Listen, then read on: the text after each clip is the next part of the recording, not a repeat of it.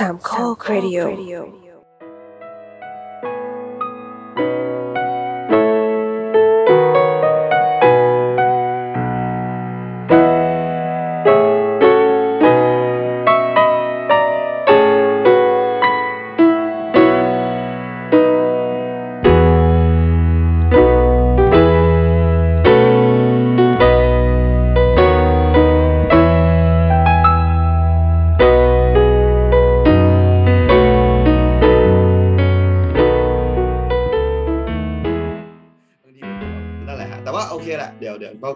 จะค่อยๆดีขึ้น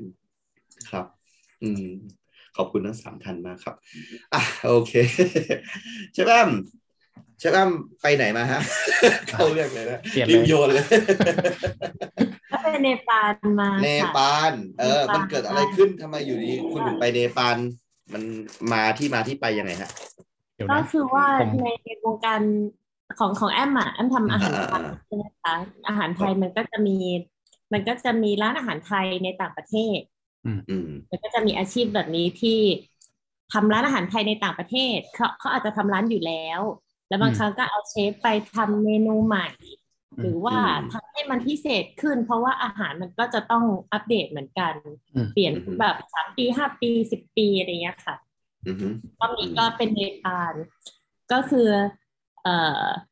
เจ้าของร้านทำร้านอาหารประเภทอื่นอยู่แล้วทำอาหารเนปาลอยู่แล้วทำอาหารอิตาเลียนอยู่แล้วก็จะทำร้านอาหารไทยก็เลยชวนไปดูตอนแรกเราก็ว่าจะไม่ไปเพราะว่าเราไม่อยากทิ้งหมาเราติดหมาแล้วก็แบบในที่สุดก็ไปดีกว่าเราเคยไปเนปาลกันป่ะคะกลัวแบบเคยไปกันมาหมดแล้วไม่เคยครับแอมแยกเนปาลบังคลาเทศศรีลังกาอินเดียอะไรเงี้ยไม่ค่อยออกคือจะมองว่าเป็นแบบเหมือนกันอะไรเงี้ยค่ะเนปาลนี้เขาอยู่ตรงไหนของแบบทวีปอะครับอยู่ใต้อินเดียบนอยู่เหนืออินเดียอย่าถามเราเลยเนปาลประมาณสะดือคุณรู้จักไหมไม่ใช่อ่านเนปาลอยู่สมมติว่าเราดูอินเดียเนาะครับอินเดียก็คืออยู่สมมติอินเดียตรงกลางด้านขวาติดพม่าถูกไหมใช่ด้านซ้ายติดบังคลาเทศด้านใต้ติดศรีลังกาเฮ้ยเหมือนโบยมันแม่นขนาดเลยวะสุดยอดด้านเหนือก็คือเป็นเทือกเขาหิมาลายาถูกไหมเขาต้องมีแบบด้านบนก็จะเป็นแบบน่าจะบนขวาน่าเป็นภูฐานเนาะส่วนถ้าบนนิดนึงอ่ะบนเหนือเลยอ่ะน่าจะเป็นเนปาลก็น่าจะอยู่แถวเชิงตรงนั้นครับได้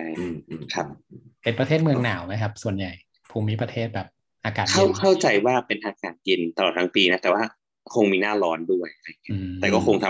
ำแต่เนปาลถ้าจะไม่ผิดน่าจะเป็นประเทศกสิกรรมนะ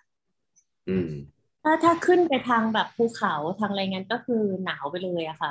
แต่ว่าแอมไปตรงกาฐมันดุตรงเมืองหลวงเขาอากาศเท่าไทยแล้วก็ฝนตกประมาณเราก็บินตรงง่ายมาก3ชั่วโมงไปถึงไปแล้วก็วีซ่าก็ไปขอที่แอร์พอร์ตที่นู่นเลยไม่ต้องทำคือการไปเมืองนอกครั้งแรกหลังจากโควิดเลยเนาะถูกต้องไหมใช่จริงด้วยใช่เป็นออนอะไลวัลใช่ไหมครับวีซ่าใช่ก็ไปกด$30ที่นั่นก็ได้วีซ่าเข้าไปแล้วก็ไปหลักๆก็คือจริงๆแล้วทริปนี้ก็คือไปดูเมืองเฉยๆค่ะยังไม่ได้ทำงานอะไรแค่ไม่เคยไปก็นึกไม่ออกว่าพืชผักผลไม้หรือว่าผู้คนหรือร้านอาหารหรือว่าอะไรเขาเป็นยังไงเพราะว่าเท่าที่รู้ก็คือเขามีแผ่นดินไหวใช่ไหมคะมีแผ่นดินไหวตอนนั้นแล้วก็เหมือนเริ่มกลับมาฟื้นฟูแล้วก็เปิดประเทศแล้วผู้คนไม่ใส่แมสแล้วนะคะน้อยมากแล้วก็เท่าที่คุยกับเพื่อนที่เป็นคนเนปาลเขาก็บอกว่าช่วงโควิดที่เคร่งครัดนะคะคือตอนระบาดหนักมากพอเคร่งครัดก็คือทุกคนไม่ออกจากบ้านเลยปิดเมืองเลยเลิกแล้วก็พอมันซาฉีดวัคซีนอะไรเรียบร้อยพอปล่อยปั๊บออกเลยจัดงานอย่างเงี้ย จะเล่าว่าเราหลักๆเราไปดูตลาดเราไปเดินตลาดไปดูผักผลไม้อะไรที่มันทำอาหารไทยได้ไหมสรุปก็ง่ายมากคือจริงๆแล้วมันเหมือนกับเหมือนไทยในต่างจังหวัดอะค่ะร้านขายผักอะไรเขาก็จะเหมือนกับแบบเราเห็นงานปั้นไทยสมัยก่อนน่ะที่มันจะเป็นร้านแล้วก็มีต่างเป็นชั้นๆแล้วก็ผักวางๆไม่มีตู้เย็นไม่มีอะไรงั้นเป็นอย่างนั้นเลยเหมือนสมัยก่อนสมัยที่ก่อสร้างเยอะๆฝุ่นเยอะๆอย่างเงี้ยค่ะพอฝนตกมารอบนึงก็ฝุ่นก็น้อยลงแล้วก็ในเมืองจุดเด่นก็คือมีเสียงบีบแตรตลอดเวลาตั้งแต่เช้ายันดึกเขาบีบแบบสุดขีดกันไปเลยอ่ะคือแบบบีบจริงๆอ่ะคือขับรถไปบีบแตรไปเลยอ่ะคือแม้กระทั่งแบบการขับขี่ดูไม่ได้มีอะไรก็บีบไม่มีอะไรก็แค่บอกว่าแบบขับมาถึงตรงนี้แล้วแล้วก็บีบไปเรื่อยๆได้ถามคนท้องถิ่นไหมครับว่าเป็นเพราะอะไรไม่รู้เลยอ่ะเราก็นั่งขับใช่ไหมคุณลุงก็ขับรถให้เราก็แบบดูเขาก็คือสมมุติรถมันติดจนแบบไม่ได้ไล่ใครอ่ะติดเฉยๆอ่ะก็บีบไปเรื่อยๆอ่ะประมาณนั้นค่ะครับโอเคอันนี้คือเมืองหลวงเขาเลยหน้ากากมันดุเนี่ยถูกต้องไหมเมืองหลวงอ่ะแล้วแบบนี้ไปวางแผนที่แบบจะทำอาหารไทยอ่ะมันได้แบบทุกเมนูไหมที่แบบเชฟแอมแบบมองดูแล้วอ่ะมันหรือว่ามันมีอะไรที่ไม่ได้บ้างไหมไม่ได้คือของทะเลคือเมืองเขาไม่ติดทะเลของทะเลก็จะ import หมดมันก็จะเป็นแบบของทะเลแช่แข็งมาหรือตัวเลือกของทะเลมันก็เลยน้อยแล้วก็ที่นั่นจริงๆมีความคล้ายไทยเยอะมากๆหลักๆไม่กินวัวนะคะเพราะว่าวัวเป็นเทพก็ไม่กินวัวแต่ว่ากินควายค่ะร้านหนึ่งที่เป็นแบบร้านโบราณอะไรเงี้ยร้านเก่าแก่แล้วก็เสริมเนื้อควายทุกส่วนของควายแปลกดีแล้วเชฟแอมได้ไปกินอะไรของพื้นเมืองเขาบ้างไหมครับกินหมดเลยค่ะแล้วก็มีอาหารเนปาลแล้วก็เนวาลีนี่ก็จะเป็นเหมือนกับเป็นเรียกอะไรอ่ะชนชาติหนึ่งตระกูลหนึ่งเผ่าไม่ใช่เผ่าอ่ะในตระกูลนี้ก็จะเป็นกลุ่มหนึ่งของเขาก็จะเป็นอาหารจำเพาะของเขาแล้วก็จะมีเศษและอาหารภูฐานอะไรเงี้ยค่ะถ้ามองรวมอ่ะคล้ายแต่ว่าถ้าจริงก็คือไม่เหมือนเลยอาหารต่างแล้วก็จะไม่เหมือนอาหารอินเดียจะแบบแยกแต่ละคุยซีนของแถบเขาแล้วก็รสชาติอาหารมันออกไปโทนประมาณไหนอะเครื่องเทศเหมือนแต่ว่าเขาจะแกงเก่งมากคืออาหารไทยเราก็จะเรียนแกงมาจากเราได้รับอินพุตแกงมาจากฝั่งนู้นใช่ไหมคะแกงของเขาจะเป็นแกงเครื่องเทศใช้เครื่องเทศเยอะแล้วก็พอมาถึงไทยเราจะใช้เครื่องสดเยอะพวกสมุนไพรขิงข่าตะไคร้อะไรเงี้ยค่ะ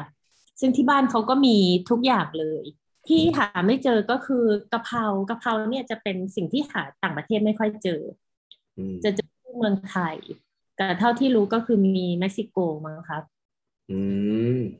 จะไม่ค่อยมีกะเพราก็จะใช้โหระพาแทนที่นี่ก็ตามตลาดไม่มีกะเพราแต่ว่าแอมไปที่เขาจะปลูกให้เขาก็คือมีแบบเป็น harvest ที่ปลูกผักก็คือบอกว่าจะเอาอะไรคือที่เขาเยอะใช่ไหมคะจะเก่งเรื่องนี้เป็นแบบเหมือนเกษตรขั้นบันไดอะไรเงี้ยค่ะเพราะมันเป็นภูเขาเขาก็เอาอะไรบ้างเขาก็จะปลูกให้ของเขาใช้หอมแขกเราอยากได้หอมแดงมันจะเล็กกว่าหอมเขาจะใหญ่กว่าอะไรเงี้ยเขาก็จะปลูกให้ส่วนที่ไปเดินในตลาดได้ตลาดเขาจะไม่เหมือนบ้านเราที่แบบมีตลาดบางกะปิตลาดสะพาน2ตลาดเยอะๆของเขาจะตลาดจะเป็นจุดเป็นตามจุดไกลๆแล้วก็ถ้าเผื่อในเมืองก็จะอยู่ตามร้านขายของชำก็เดินตลาดผักเหมือนเราเลยเดี๋ยววันหลังลงรูปให้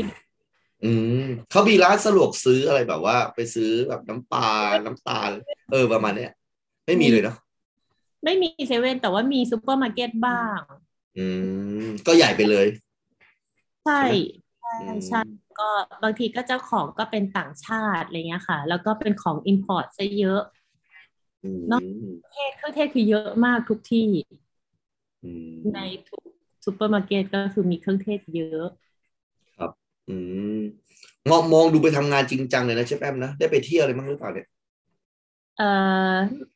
ก็เที่ยวในเมืองเนี่ยค่ะส่วนมากก็ร้านอาหารไปกินคนอะไรเงี้ยแต่ว่ายังไม่ได้ไปขึ้นภูเขาออกไปอ๋อถ้าไปเนปาลส่วนใหญ่ก็จะไปเอเวอเรสต์อะไรพวกนั้นไปแคมป์ไซต์หรือว่าไปไหว้พระอะไรเงี้ยเราก็ไปมาวัดหนึ่งก่อนครับมันก็จะเป็นแบบเจ้าเยอะๆมีเทพเจ้าหลากหลายมากคนที่ชอบมูอะไรเงี้ยมีเทพเจ้าแบบทุกสี่แยกอะค่ะผมนึกถึงคุณเพลกเลยว่ะใช่ไหมซึ่งมันเคยออกรายการเรา1 เทปนะที่แบบสายมูเลยน่าจะชอบอะไรอย่างนี้นะมีแบบแล้วก็พระก็จะแต่งองค์ทรงเครื่องหมายถึงพระพุทธรูปพระเจ้าอะไรเงี้ยก็จะแต่งเต็มสนุกดีมีพญานาคมีอะไรเงี้ยแฟนซีดีสำหรับถ้าคนชอบแบบชอบเที่ยวเฉยๆอ่ะอยู่ในเมืองก็สนุกดีนะแนะนำง่ายๆแล้วก็แท็กซี่มีแต่ว่าเขาไม่แนะนำเพราะแท็กซี่ก็จะเหมือนแท็กซี่บ้านเราสมัยก่อนน่ะที่แบบพอเป็นนักเราก็จะแพงๆขับอ้อมๆมีพวกอาหารที่มันเอกซอติกไหมครับแบบพวกจามารีอะไรอย่างเงี้ยมีไหมครับแยกใช่ไหมคะมีค่ะมีทำชีสทำเนื้ออะไรอย่างเงี้ยมีไหมครับเนื้อที่เราเจอเนี่ยจะเป็นเนื้อควายแล้วก็เนื้อแกะจะเยอะก็ถ้าพวกไก่อะไรเงี้ยก็จะเป็นปกติไก่หมูก็คือธรรมดาแล้วแบบพวกแบบนะครับขอโทษทีพูดก่อนเลยนะอะไรนะคะพูดก่อนเลยครับขอโทษทีเมื่อกี้เตียบไปนิดแล้วก็มีชีสเยอะชีสอร่อยแล้วก็ชีสแยกมาฝากพี่สาวเราตลกดีอ่ะมันเป็นชีสเหมือนแบบให้นึกถึงไม้อ่ะเหมือนเศษไม้อ่ะเหมือนเศษไม้อัดแข็งๆเลยอ่ะแล้วเราก็ให้พี่สาวเราไปแล้วพี่เราก็ไม่รู้จะกินยังไงก็เลยไป Google วิธีให้อมในปากประมาณแบบนานอ่ะแล้วพอมันเจอความร้อนนะมันจะค่อยๆเหลวอย่างเงี้ยมันแข็งมากอ่ะให้อมค้างนานอ่ะจนมันแบบนิ่มแล้วก็ค่อยกินยังมีอยู่เดี๋ยววันไหนมาร้านจะมันเป็นแบบชีสที่ไม่ได้เอาไว้ใส่ในอาหารนะครับเอาไว้กินเล่นๆกันนะครับใช่คงเอาไว้แบบปรับพลังงานเราไม่รู้เลยอ่ะว่าประโยชน์คืออะไรเหมือนอมไม้อัดอะค่ะว่าอะไรทำไมกินไม่หมดกันเดี๋ยวถ้าอร่อยคงหมดไปแล้วล่ะผมว่าพี่โดมเคยกินไหมไม่เคยอ่ะคือชีสเคยกินนะอมไม้อัดมีถามเพิ่มครับมีถามเพิ่มพอดีคิดออกว่าเคยไปกินอาหารอินเดียแล้วก็คราวเนี้ยพอดีเป็นตัวของซอสที่มันมีอะครับมันเจออันหนึ่งที่มันเป็นมะม่วงก็เลยลองไปลองเสิร์ชว่าเอ้ยทำไมคือปกติเหมือนเราเข้าใจเองว่าเหมือนการทำซอสต่างๆเนี่ยมันคือการเอาผลผลิตที่มันมีอยู่ในอุตสาหแบบในกสิกรรมมาทำเพราะว่าแบบคุณอาจจะขายไม่ได้ราคาดีคุณต้องมาแปรรูปอยู่แล้วมาถนอมอาหารประมาณนั้นมันคือการถนอมอาหารแบบหนึ่งเนาะเหมือนเราแบบปลาไงก็มาทำปลาล้าเนอะทำเฟอร์เมนต์ต่างๆคราวเนี้ยเราก็เลยคิดว่าเอ้ยทำไมแบบมันมีซอสมะม่วงวะก็เลยไปเสิร์ชดูก็คนพบว่าจริงๆที่อินเดียมันมีมะม่วงที่มันส่งออกเยอะที่สุดประมาณหนึ่งในโลกเลยแต่เป็นมะม่วงพันธุ์อะไรสักอย่างนะก็เลยคิดว่าก็เลยคำถามก็เลยถามว่าแล้วอย่างตัวของที่เนปาลมันมีซอสอะไรแปลกๆไหมเพราะว่าจริงๆเหมือนบางทีเราไปกินอาหารแบบที่มันเป็นโลคอลมากๆเราจะพออนุมานได้ว่าเฮ้ยอันนี้มันน่าจะมีการปลูกสิ่งเนี้ยในพื้นที่ตอนนี้ภาพในจอเดี๋ยว ขอพูดถึงยักษ์ชีสนิดนึงนะครับก็เดี๋ยวมะม่วงเยอะมากเลยค่ะมะม่วงเป็นมีเยอะมากๆแถวนั้นแล้วเขาก็เลยจะมีแบบในซอสมันก็จะมีซอสหวานใช่ไหมคะเป็นเหมือนคล้ายๆมะม่วงกวนแล้วก็ซอสที่เป็นแบบเหมือนสีเขียวๆนี่อันนี้คือชีสที่เราบอกแข็งประมาณเนี้ยมันเหมือนไม้อัดจริงพี่โดมถึงนี่ถ้าเกิดว่าเอาวางไว้ผมว่า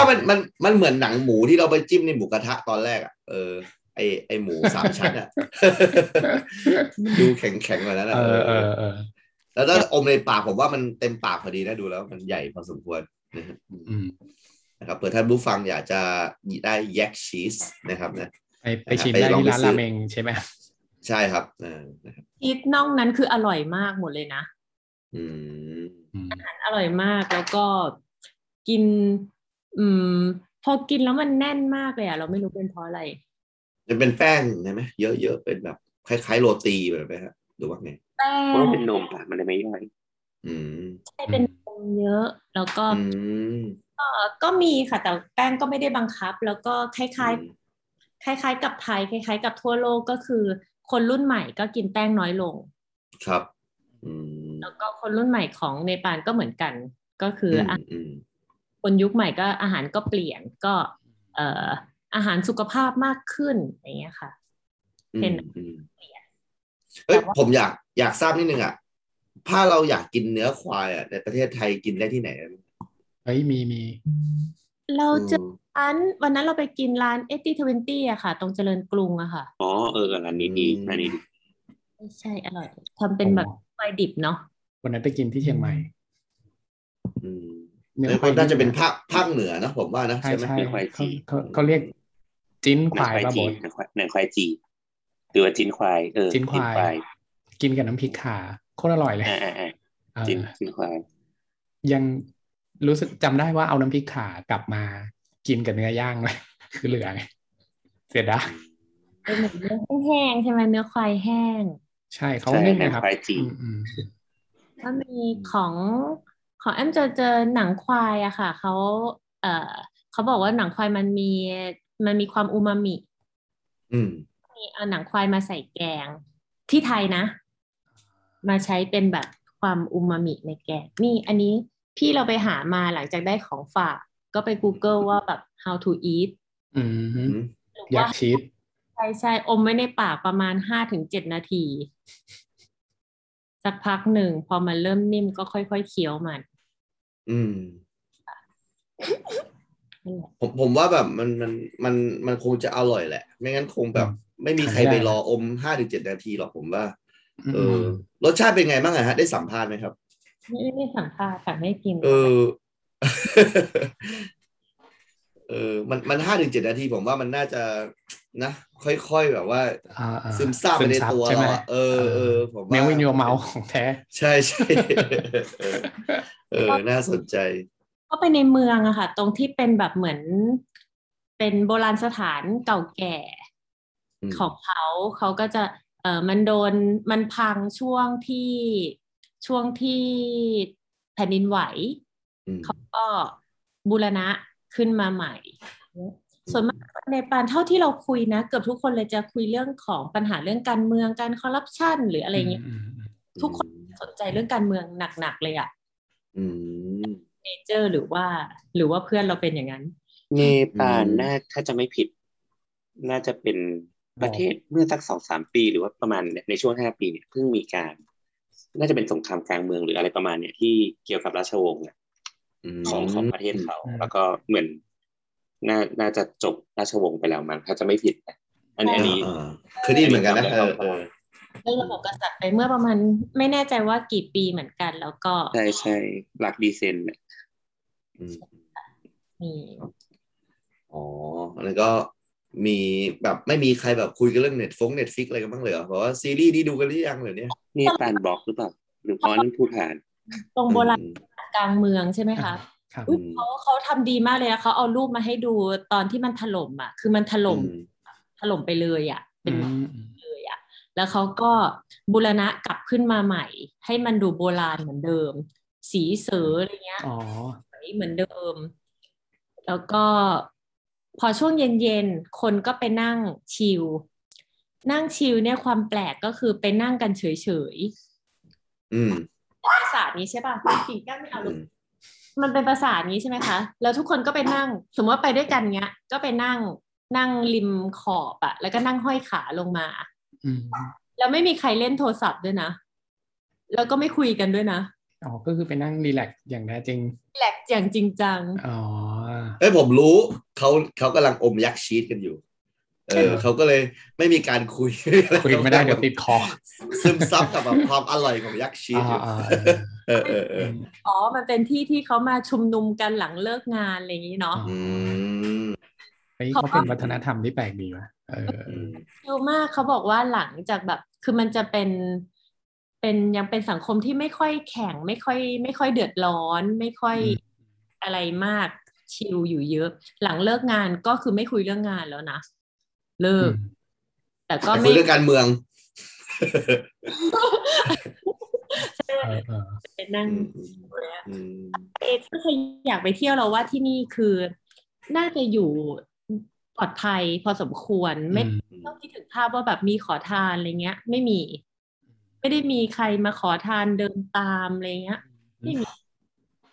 คิวนะครับมันไม่เหมือนกับอินเดียที่เราเคยได้ยินเนาะว่าก็จะเป็นเราที่ไปขอทานคนอื่นแทนใช่ไม่ได้แลกเดี๋ยวน้องเงินมาให้ขอยักชีสหน่อยอยากกินมีไหมยักชีสนะครับก็น่าไปนะมันค่าใช้จ่ายเยอะไหมครับเชฟแอมพูดถึงเรื่องค่าใช้จ่ายถ้าตัวไปกลับของไทยสมายมันอยู่ประมาณ 20,000 แล้วก็ค่าที่พักก็ปกติอะค่ะแล้วแต่พักที่ไหนก็คือเราคิดว่าแบบ 3-4 หมื่นอะไรเงี้ยก็อยู่ได้แล้วแล้วก็เวลาไปมาก็ใช้แอปพลิเคชันคล้ายๆ Grab เขาก็จะมีให้เรียกได้ค่าของชีพเขาเป็นไงบ้างครับแพงไหมแบบว่าเทียบดูรูปีหัน3โดยประมาณนะคะหมายถึงว่าราคาไก่หรืออะไรอย่างเงี้ยโค้กกระป๋องนึงกี่บาทได้โอ้ไม่รู้แฮะแต่ว่าจะได้เทียบดูว่าไหวไหมไหวก็ไหว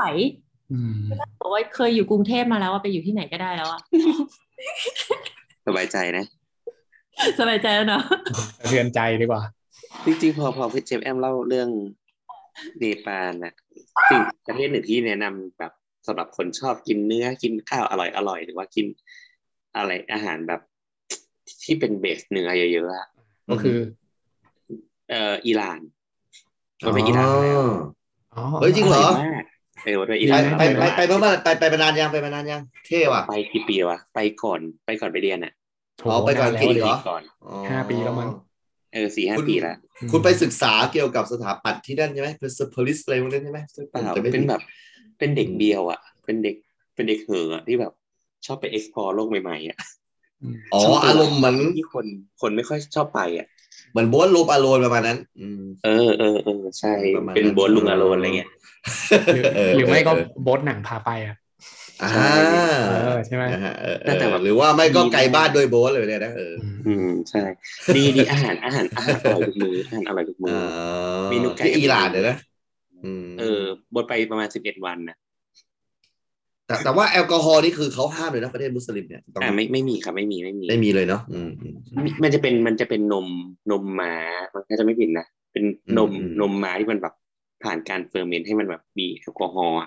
แต่ไม่แน่ใจว่ามันจะเป็นแบบเครื่องดื่มมึนเมาของเขาอะก็คือเป็นนมม้าจะไม่ผิดนะอ๋อเฮ้ยแต่อาหารอร่อยมากเป็นยังหายคือสมมติว่าเป็นข้าวเนี่ยสมมติว่าข้าวเสิร์ฟมา1 จานนะเขามีข้าว3 สีนะเป็นข้าวแบบ3 ชนิดนะครับอยู่บนจานแล้วก็ต้องโปะด้วยเนยครับข้างบนอีกทีกินแล้วก็คือแบบรู้เลยว่ามันอ้วนแล้วก็เนื้ออะไรอย่างเงี้ยครับเขาน่าจะเก่งเมนูกิวเมนูย่าง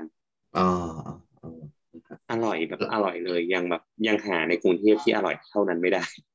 แต่มีร้านอิหร่านเหมือนกันในกรุงเทพต้องมีคิดว่าเป็นมันจะเป็นคืออิหร่านอาหารมันเบสเป็นเปอร์เซียครับ เพราะจริงๆอิหร่านมันคือรากของมันคือเปอร์เซีย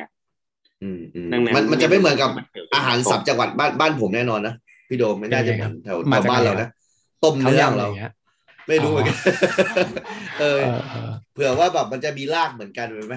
ทางยะลาไม่น่าแต่ผู้หญิงจะอาจจะไปคนเดียวอาจจะไม่ปลอดภัยอาจจะยากนิดหนึ่งมันก็ไม่ได้ไม่เชิงไม่ปลอดภัยแต่ว่าคือหนึ่งคือคุณต้องใส่ฮิญาบอะต้องใส่ผ้าโพกตลอดอย่างเงี้ยแล้วก็คือสมมติถ้าคุณไม่ใส่เนี่ยคุณจะถูกมองว่าเป็นตัวประหลาดแล้วก็อย่างตัวของในเมืองการเดินทางอะไรอะไม่เท่าไหร่แต่ผู้ชายที่นู่นนะถ้าแบบหน้าแบบเชฟแอมเนี่ยโหแอปโพสแบบรุนแรงมากคือออหมายถึงว่าเวลาผู้ชายอิหร่านเห็นหน้าผู้หญิงแบบเชฟแอมประมาณนั้นคือแบบมวยๆเนี่ยทรงประมาณเนี้ยโอ้โหเขาจะฮารัสเหรอหรือว่าไงไม่คือเขาจะมาจีบมาแบบมาขอถ่ายรูปด้วยอะไรเงี้ยบางคนทำมือเร็วๆก็จะแบบขอโอบจะโอบชอบคุยด้วยใช่ใช่แต่ว่าเขาจะมาโอบมาแบบถึงตัวอะไรเงี้ยแต่ว่าผู้หญิงประเทศเขาต้องใส่ฮิญาบใช่แน่นหนาแต่ถ้าเกิดผู้หญิงชาติอื่นเลยไม่นักท่องเที่ยวก็ต้องใส่นักท่องเที่ยวก็ต้องใส่คลุมหัวอ๋อถึงแม้ว่าเราใส่แต่เราไม่ได้ใส่แบบปิดตรงปิดตาเลยขนาดนั้นเราก็ยังแบบว่าแค่ใส่พอเป็นพิธีว่าแบบธรรมเนียมเขาประมาณนั้นใช่ใช่ใช่เป็นประเทศที่ดีมากแม่แล้วตอนนั้นโบ๊ทได้โอบไหมโบ๊ทเนียนโอบนี่ไงร้านเนื้อไงบอกอร่อยมากเลยครับเลยเนี่ยให้กำลังใจมาขายที่ไทยบ้างสิเลยนะใช่ใช่อ๋อความพีของที่นี่ก็คือตอนที่ไปอ่ะแล้วหลังจากที่กลับมา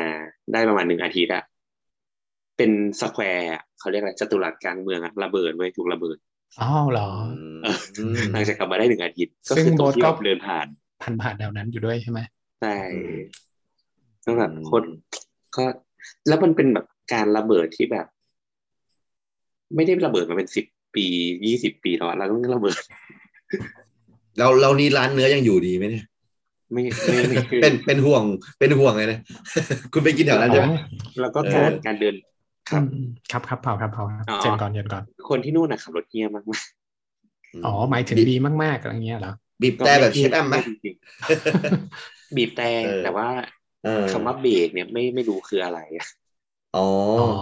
โอเคปล่อยไหลปล่อยไหลเลยมอไซค์มันจะแบบจากซ้ายเบี่ยงขวาขวาเบี่ยงซ้ายฟรีสไตล์ฟังดูแล้วทั้งอันตรายด้วยระเบิดแล้วก็การจราจรก็แย่นะมีแค่ร้านเนื้ออย่างเดียวที่ดีนะผู้ชายยังแบบว่าไปแทะโลมผู้หญิงอีกนะใช่ใช่ผู้ชายคุณถึงตัวดีถ้าเกิดคุณไม่รักเนื้อจริงก็อย่าไปเลยผมว่ามันดูมีแค่ร้านเนื้อที่ดีอ่ะเป็นประเทศที่ดีนะหมายถึงว่าเป็นประเทศที่แบบคือถ้ามีโอกาสก็น่าจะอยากกลับไปอีกรอบหนึ่งเราว่ามันมีอันอื่นที่มันสวยเยอะมากๆแบบได้ไปทำอะไรที่ไม่ทำเช่นแบบเล่นเล่นสกีทรายอ่ะอ๋อคือเหมือนว่าขึ้นไปบนเนินทรายแล้วก็ใส่สกีลงมาก็ดูแบบสนุกแล้วก็ไกด์ก็สนุกยังมี IG เขาอยู่เลยไกด์คือเหมือนว่าเราไปจ้างโลคอลไกด์ที่นู่นนะมันแพงนะครับโบ๊ทแบบว่าค่าใช้จ่ายเลยในการเดินทางมันไป11วันประมาณ 40,000 ครับโอ้ยไม่แพงเลยนะก็ไม่แพงนะแค่11วันนะอันนี้ยังไม่รวมค่าตั๋วเครื่องบินใช่ไหมรวมหมดแล้วโอ้ถูกป่ะเน็ตแล้วก็รูทที่โบ๊ทไปเป็นนะเดี๋ยวขอเปิด Google Map อ๋อแต่ข้อเสียคือใช้ Google ไม่ได้นะอ๋อในประเทศเขาบล็อกครับบล็อก Facebook Google Twitter อะไรเงี้ยอะไรที่เป็นตะวันตกอย่างนั้นนะใช่ใช่ใช่อิหร่านตอนนั้นบดไปลงที่เตหะรานครับแล้วก็ลงมาเป็นเส้นตรงมาอิสฟาฮานครับอิสฟาฮานแล้วก็มาชิราซถ้าเกิดแผนที่ด้วยก็จะเป็นแบบลงมาตรงๆเลยมันมีคือโบ๊ทบินจากไทยไปอิหร่านเลยใช่ไหมใช่ครับเป็นเที่ยวบินจากไทยไปอิหร่านส่วนใหญ่คนเข้าไปทำอะไรกันที่นั่นอ่ะถ้าไม่แบบไปเที่ยวอ่ะ มีทำงานอะไรเยอะไหมคนไทยไม่รู้เหมือนกันว่าพี่แต่ว่าไปเที่ยวมันเอกซอติกดีนะมันแปลกก็คือเที่ยวบินนั้นน่าจะไปแบบเพื่อการท่องเที่ยวส่วนใหญ่เนาะแต่เป็นคนจีนคนเกาหลีคนญี่ปุ่นอะไรเงี้ยส่วนมากจะเป็นคนแบบประมาณนั้นนะคนไทยไม่ค่อยมีแล้วก็เจอแอร์การบินไทยนะครับมีอะไรมากกว่านั้นอีกไหมไม่มีแล้วนะครับก็ฝากไว้นะครับ2ประเทศนะครับหลังจากโควิดหลังจากที่เราไม่ได้ไปเที่ยวนานนะฮะอิหร่านของโบ๊ทแล้วก็ประเทศอะไรเนปาลใช่ไหมครับแต่อิหร่านตอนจะพูดศรีลังกาแล้วตอนมีข่าวโควิดอ่ะเขาไปเลียไอ้เนี่ยไอ้กำแพงมัสยิดอ่ะเราไปหาอ่านข่าวดูมันจะเป็นแบบคือที่คนอิหร่านติดโควิดเยอะมากเพราะว่าแบบเหมือนคือเขาเหมือนว่าแบบเขาคิดว่าแบบนี่คือบทลงโทษพระเจ้าดังนั้นเขาต้องไปเลียแบบเหมือนอากุรอานที่มันติดอยู่แบบผนังมัสยิดอ่ะแล้วมันก็กลายเป็นว่าน้ำลายเนี่ยมันกลายเป็นให้คนติดโควิดเยอะมากๆครับอันนี้ก็เข้าใจได้ครับโอเคก็นะเป็นเอ็กโซติกแม้กระทั่งแบบการรักษาโควิดเลยนะครับลองไปเที่ยวดูนะครับสนุกส่วนผมกับพี่โดมนั้นไม่ได้ไปไหนแล้วนะพี่โดมจริงๆผมอยากไปหาครูไผ่มากเลยอ่ะแต่ก็ไม่ได้ไปติดงานมาได้ก็พี่นัดล่วงหน้ากี่วันดีกว่า3 เดือนโหถ้าผมไปถึงแล้วเนี่ยครูไผ่จะไม่ว่างมากินข้าวกับผมสักมื้อนึงเลยอ่ะไม่รับประกันเท่ไหมคำพูดผมโคตรเท่อะเดี๋ยวเชฟแอมมีอะไรจะโชว์เปล่าผมเห็นแบบแกยิ้มหรือว่าไม่เกี่ยวเดี๋ยวนะฝ่ายไอทีครับเชฟแอมเสียงหายครับฝ่ายเชฟแอมครับกดมิวไมค์ก่อนครับเขาอยากเอารูปให้ดูแต่ว่าไม่รู้เอารูปออกมายังไงอะฝ่ายไอทีค่ะเชฟแอมกดเปิดในคอมครับแล้วกดแชร์ในคอมเปิดในคอมแล้วกดแชร์นี่หรอหรือไม่ส่งให้พี่โดมฝ่ายทีแล้วเดี๋ยวแกจะส่งให้ทุกคนแล้วกันนะฮะเป็นรูปเกี่ยวกับทริปนี้ใช่ไหมครับใช่อย่างนี้ก็ได้นะเดี๋ยวตอนที่ครูไผ่โพสโปรโมทรายการเนี่ยเราก็จะแบบมีซับโพสต่อใช่ไหมเราเรื่องแบบว่าเนี่ยที่ในรายการพูดเรื่องแบบเชฟแอมไปเที่ยวนู่นนี่ใส่รูปไปที่โพสเล่าเรื่องแบบว่าที่ไปอิหร่านมาก็ใส่ไปอะไรอย่างเงี้ยใช่ที่เป็นรูปโบ๊ทเล่นไอ้นี่ไม่ใช่เป็นรูปโบ๊ทเล่นแบบสกีทรายเป็นปก EP เนี่ยจริงๆเอารูปเชฟแอมดีกว่ารูปเชฟแอมน่าจะเรียกแขกครับของเราเป็นเอ้ยเดี๋ยวนะพี่โดมก่อนพอดีมันมีเรื่องสนใจอยู่พอดีคือช่วงไม่กี่วันมานี้มันจะมีแบบข้าวผัดอเมริกันเนี่ยเลยแต่ว่าไปอ่านที่มาที่ไปอ่ะมันหลายที่มันก็บอกไม่เหมือนกันเนี่ยใช่ผมแช่มาจากเชฟแอมหนึ่งอันให้เชฟแอมเราเองเราแช่หลายอันมากก็คือเราชอบเรื่องข้าวผัดอเมริกันเพราะว่ามันมีที่มาหลากหลายมากสวยมากว่าอันไหนจริงเราชอบอันอะไรนะมีที่แบบที่อู่ตะเภาบางอันบอกว่าเป็นออเดอร์ของทหารอเมริกันบางอันบอกว่าเป็นหมู่บ้านที่มีของอะไรอย่างนี้ใช่ป่ะเราถ้าถามเราไม่รู้ที่มาเลยค่ะเราเป็นอาหารจานหนึ่งที่มีที่มาเยอะมากๆแต่มันเป็นจะบอกว่ามันเป็นเมนูผมจำได้ว่าไปกินข้าวนอกบ้านเนี่ยอันเนี้ยตอนเด็กๆเนี่ยมันเป็นเมนูที่ผู้ใหญ่สั่งให้กินนะด้วยนะน่าจะพ่อสั่งให้กินตอนนั้นจำไม่ได้ไปกินที่ไหนเพราะว่ามันมีทั้งไข่ดาวไส้กรอกซึ่งเด็กน่าจะชอบตอนนั้นน่ะก็ไม่รู้จักไงไส้กรอกคืออะไรวะพอกินปุ๊บเฮ้ยอร่อยวะเหมือนจะซอสมะเขือเทศด้วยอ่ะก็เลยแบบนี่พี่โดมผมจะบอกอะไรให้ว่าพ่อผมอะเวลาจะติดสินบนอะไรผมจะสั่งข้าวผัดอเมริกาให้กินแต่ว่าผมอะจะรู้อย่างหนึ่งว่าข้าวผัดอเมริกาเนี่ยมันแพงเพราะอะไรรู้ไหมมันจะมีผักรองจานซึ่งปกติข้าวผัดปกติไม่มีผักรองจานไอแบบเป็นผักกาดแล้วมีมะเขือเทศแล้วก็มีแตงกวาอย่างเนี้ยส่วนใหญ่มันจะเป็นแบบอาหารในห้องอาหารจะมีแบบผักแบบเนี้ยผมว่าแม่งพ่อสั่งของแพงให้กินหว่าเลยเนี่ยผมกินหมดเลยนะผักรองจานเลยเนี่ย แล้วพ่อผมก็แบบไปเที่ยวแบบไมค์เฮาส์เลยเนี่ยไปเที่ยวคาเฟ่เนี่ยแต่พาผมไปด้วยแล้วก็สั่งให้ผมกินให้ผมนั่งเงียบๆไปเนี่ยแกก็ร้องเพลงอะไรซึ่งครูไผ่ก็รักษาความลับของพ่อได้ดีมาตลอดตอน EP นี้แหละครับผมครับนะฮะไม่ค่ะคือชื่อร้านป่ะคะอ๋อเป็นชื่อร้านที่ผู้ใหญ่เขาชอบไปที่ยะลาครับผมพอดีพี่โดมเขาจะรู้ใช่ไหมประมาณนั้นนะฮะประมาณนั้นตอนนี้น่าจะไม่มีแล้วไปเลยนะก็น่าสนใจนะข้าวผัดอเมริกามีแบบว่าเราโตมาในยุคที่เพิ่งจะมีข้าวผัดอเมริกาเนอะผมว่าในสมัยนั้นอ่ะมันไม่น่าจะมีนานมาเท่าไหร่แล้วนะดูจากชื่อผมเคยไปกินข้าวผัดอเมริกาที่ศิลปากรที่หน้าศิลปากรเป็นร้านที่น่ารักมากคือเขาเปลี่ยนเมนูที่เรารู้จักอ่ะเปลี่ยนใหม่หมดเลยแล้วแบบเราต้องไปลุ้นกันว่าอันนี้คืออะไรอยู่เนี่ยข้าวผัดอเมริกาเนี่ยผมสั่งเขาใช้คำว่าข้าวผัดทุนนิยมอยู่เนี่ยผมว่าชื่อมันเท่ดีผมเลยสั่งได้ข้าวผัดอเมริกามาข้าวผัดทุนนิยมโอเคก็เท่นะต้องลองไปดีนะร้านนั้นไม่รู้ชื่อร้านอะไรละมันเชฟแอ๊บจะมีอะไรจะบอกอะไรกินนี่ใช่เชฟแอ๊บมีอะไรจะแชร์อีกใช่ไหมผมรู้ใช่ร้านวิ่งหลีป่ะคะร้านนั้นตรงหน้าศิลปากรน่าจะใช่มั้งครับใช่ไหมชอบร้านนั้นข้าวผัดทุนนิยมนะเนี่ยถ้าไม่มีประเด็นอะไรผมมีประเด็นหนึ่งที่น่าสนใจมากๆในฐานะที่เราคุยกันเรื่องอาหารกันวันนี้เยอะมากตอนนี้เนี่ยกัญชาถูกกฎหมายแล้วฐานะที่เป็นคนทำอาหารเลยเนี่ยรู้สึกยังไงบ้างที่ต่อไปอ่ะมันจะเป็นหนึ่งในส่วนผสมของอาหารแน่ๆในฐานะที่เชฟแอมแบบทำอาหารมานานแล้วแบบว่าเราก็รู้ว่ากัญชาเนี่ยมันมีฤทธิ์ที่ทำให้เจริญอาหารใช่ไหมมีสารอะไร THC อะไรของเขาไปไหมเนี่ย CBD อะไรผมจำไม่ได้ครับแต่ว่านั่นแหละส่วนหนึ่งก็คือเอฟเฟกต์มันก็คือทำให้กินได้เยอะอะไรมาเนี่ยซึ่งมันมองเป็นสมุนไพรหรือมันมองเป็นยาเสพติดเดียประมาณนี้ของเราแล้วก็นั่นความเห็นของคนส่วนน้อยนะไม่ใช่ความเห็นคนส่วนคนอื่นเราไม่รู้ส่วนตัวเราคือเราเท่าที่เรารู้อย่างที่แม่เราพ่อเราหรือใครใช้อะใช้ดอกไม่ได้ใช้ใบเหมือนยุคนี้เขาใช้ใบกันใช่ไหมครับก็เรื่องของว่ามันเมาไหมหรืออะไรเงี้ยเราว่าอยู่ที่คุณภาพของตัวกัญชาคือต้องมองกัญชาว่ามันคือผักชนิดหนึ่งอะค่ะก็อยู่ว่าแหล่งปลูกพันธุ์มันเก็บมายังไง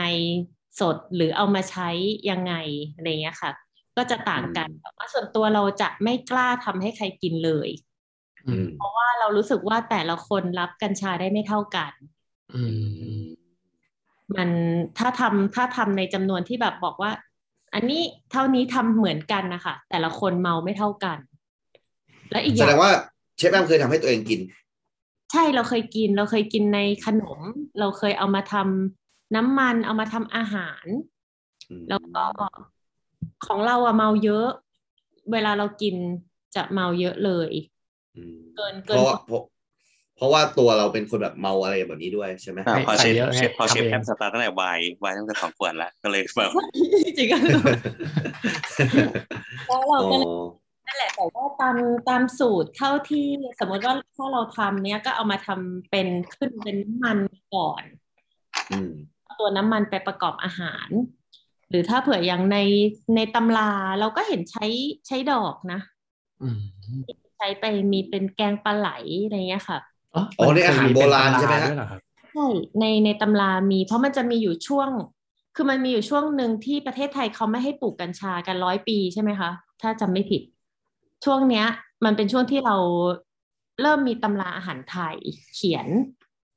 ในช่วงนั้นมันก็เลยมีตำราเกี่ยวกับอาหารกัญชาน้อยเพราะว่าเป็นช่วงที่ห้ามพอดีเท่าที่เราทราบแต่ก่อนหน้านั้นเท่าที่เรารู้ก็เห็นเอามาทำซุปอะไรเงี้ยเนาะอย่างที่แม่เราเขาก็ใช้กันเป็นแต่ไม่ได้ใช้เยอะแล้วก็เชฟรุ่นใหม่เราเห็นที่มีไปอบรมกันแล้วก็มาทำเนี่ยก็น่าสนใจดีค่ะแต่ส่วนตัวเราไม่ทำไม่กล้ากลัวแบบเชฟมองว่าต่อไปมันจะมีร้านอาหารที่แบบว่ามีแบบกัญชานำแบบนี้ไหมนะเชฟมองว่ามันจะมีไหมเทรนด์มันจะมีมาไหมเรามองว่าเป็นผักอ่ะ ก็บอกว่ามันมีร้านอาหารที่นำด้วยบรอกโคลีนำด้วยอะไรอย่างเงี้ยก็มีความเป็นไปได้ผมว่าพอมาถึงจุดหนึ่งเดี๋ยวเราคงต้องมีเมนูอาหารแล้วมันก็คงมีโลโก้ไอ้ผักใบแฉกๆของกัญชาเงี้ยแปะข้างหน้าว่าเมนูคืออย่างนี้พี่โดมที่เราคุยประเด็นนี้ไม่ใช่อะไรเพราะว่าในบรรดาเพื่อนๆผมหรือว่าอาจารย์ผมหรือว่าคนวัยเนี้ยเขาจะเริ่มคอนเซิร์นว่าต่อไปอ่ะเขาไปกินแล้วพาลูกไปด้วยมันจะปลอดภัยหรือเปล่าอ่ะด้วยมั้ยครอบครัวเนี้ยคือลองเป็นพวกเราเองเนี่ยมันคงไม่เป็นอะไรหรอกแต่ว่าแบบเราจะรู้ได้ยังไงว่ามันจะโอเคสำหรับเด็กเนี่ยแต่ว่ามันก็มีบางความเห็นว่าแบบแต่ถ้าเกิดสมมติว่ามันมีกัญชาใส่ไปในอาหารจริงอ่ะต้นทุนมันก็เพิ่มป่ะใช่มั้ยมันก็ควรจะต้องแบบเค้าคงจะต้องบอกแหละว่าแบบเฮ้ยต้นทุนกัญชามันแบบไม่ใช่แบบถูกใช่ไหมเขาก็ต้องแบบเป็นจุดขายของเขาอย่างหนึ่งประมาณนี้งั้นเดี๋ยวหมดขอถามความรู้เชฟแอมได้ครับเชฟแอมช่วยเล่าเรื่องของ food safety ระหว่างในไทยแล้วก็ในต่างประเทศให้ฟังหน่อยได้ไหมครับเข้าใจว่าเชฟแอมน่าจะมี food safety ความรู้ประเด็นสมมติบทเมื่อก่อนบททำที่อังกฤษใช่ไหมบทก็ทำในครัวอะไรเงี้ยเช่นแบบสมมติว่าพวก nut allergy ทั้งหลายอะไรเงี้ยมันเป็นเรื่องใหญ่มากๆหรือว่าแบบแค่แบบคุณแบบพวกแบบไอ้พวกเปลือกกุ้งอะไรเงี้ยถ้ามันติดไปนิดนึงเนี่ยโหมันขึ้นร้านแบบโดนฟ้องเอาปิดได้เลยอ่ะแล้วคราวเนี้ยในอย่างพวกแบบอาหารตามสั่งหรืออะไรบ้านเราเนี่ยมันพูดถึงเรื่องนี้น้อยมากๆอะไรเงี้ยดังนั้นอาจจะอยากให้ลองเปรียบเทียบหรือเล่าให้ฟังได้ไหมว่าในไทยเนี่ยมันมีเรื่องของ food safety ขนาดไหนเกี่ยวกับการสั่งปิดร้านหรืออะไรเงี้ยแล้วในต่างประเทศมันเข้มขนาดไหนอะไรเงี้ยมันต่างกันขนาดไหนอย่างเงี้ยครับอะไรอยากขอความรู้หน่อยต่างประเทศคือมันก็อย่างแรกเลยคือไอ้เรื่องของการที่แพ้ใช่ไหมคะฝั่งเราอะค่ะคนเอเชียกับคนฝรั่งอะแพ้ไม่เหมือนกันเราจะเห็นว่าร้านอาหารที่ต่างประเทศฝรั่งเนี้ยจะแพ้แบบแพ้เปลือกถั่วแพ้อะไรบางอย่างที่เราไม่แพ้แล้วก็มันก็จะมีเรื่องที่เขาซีเรียสมากๆคือเรื่องไก่สดเนี่ยค่ะเชื้อโรคในไก่สดมันก็จะต้องเปลี่ยนเขียงสีนี้ใช้กับผักเท่านั้นเขียงสีนี้ใช้กับอาหารที่สุกแล้วเขียงสีนี้ใช้กับอาหารที่ดิบอยู่จะไม่ใช้เขียงรวมไม่มีแบบเขียงเดียวแล้วแบบหั่นทุกอย่างอะไรเงี้ยไม่ได้แล้วก็เรื่องของการเก็บจะต้องเก็บแยกช่องที่เก็บผักอุณหภูมิเท่านี้ช่องเก็บเนื้อสัตว์อุณหภูมิเท่านี้ของที่ใช้อะไรเงี้ยค่ะแล้วก็จะมีเหมือน QC ของรัฐที่จะมาตรวจทุกๆสัปดาห์ซึ่งร้านที่แบบจะมีปัญหาส่วนมากก็เป็นร้านไทยร้านจีนอะไรเงี้ยเพราะก็จะมีความแบบสบายๆหน่อยๆอยู่โดยก็มาเจอถ้าเจอว่ามีหนูมีแมงสาบมีอะไรเงี้ยก็อาจจะ warning ให้แก้ไขมาอีกเจออีกวันนี้อีกรอบแล้วก็สั่งพักร้านหรือสั่งปิดร้านในกรณีที่ลูกค้าเสียชีวิตเราเห็นในเมืองนอกมีในเมืองไทยเราไม่แน่ใจว่ามีไหมแต่ไม่เคยเห็นเป็นข่าวอย่างเมืองนอกมีซุปแอสพารากัสอะค่ะซุปไอ้หน่อไม้ฝรั่งเขาเอามาอุ่นซ้ำแล้วพออุ่นซ้ำอะมันมีเชื้อตัวหนึ่งซึ่งเกิดจากการอุ่นซ้ำแล้วก็มีคนที่ไปกินซึ่งจริงๆกินกันหลายคนแต่ว่าพอดีคนนี้เขาก็คือภูมิตกอายุมากแล้วก็ตายก็สั่งปิดร้าน ทางเราคิดว่าของฝั่งนู้นนะคะอย่างอังกฤษออสเตรเลียอเมริกาอะไรเงี้ยก็จะเคร่งครัดเยอะมาก หลายๆประเทศมากกว่าเมืองไทยโดยรวมนะคะแล้วก็เมืองไทยตอนนี้ก็พยายามที่จะมีมาตรฐานสูงมากขึ้นเพราะว่ามันก็จะมีเรื่องมิชลินเรื่อง50เบสอะไรอย่างเงี้ยทุกคนก็จะทำมาตรฐานสูงมากขึ้นแต่มันยังไม่มีเขาเรียกว่ามันยังไม่มีมาตรฐานมีสแตนดาร์ดกลางออกมาใช่ไหมครับหรือกฎหมายก็ใช้กฎหมายตัวอื่นแทนที่จะเป็นอะไรอย่างเงี้ยใช้ตำราจากฝั่งนู้นที่เขียนมาว่าจะต้องมีworkflow เป็นแบบนี้เดินเข้าออกทางเดียวจะต้องล้างมือก่อนน้ำล้างมือกับล้างผักจะต้องคนละอ่างในเงี้ยเราใช้ตำราเดียวกันแต่ว่า ของเราถ้าไม่ทำอาจจะยังไม่เป็นไรแต่ของเขาไม่ทำอาจจะเป็นไรอย่างตัวของอย่างเมืองนอกเนี่ยเขาใช้หน่วยงานไหนในการตรวจนะครับอย่างเมืองไทยนี่ใช้สท.เหรอครับหรือว่าจริงๆต้องจริงถ้าเมืองนอกเขาเรียกเหมือนเราไม่รู้เรียกอะไรเลยอ่ะที่เหมือนเทศบาลเหรอคะเหมือนก็โอเคก็เหมือนเป็นท้องถิ่นเนาะหน่วยงานท้องถิ่นเข้าไปตรวจถูกไหมใช่ค่ะเขาก็จะส่งมาที่ร้านเลยของเมืองไทยเนี่ยก็จะมีที่เข้ามาด้วยจะเป็นเข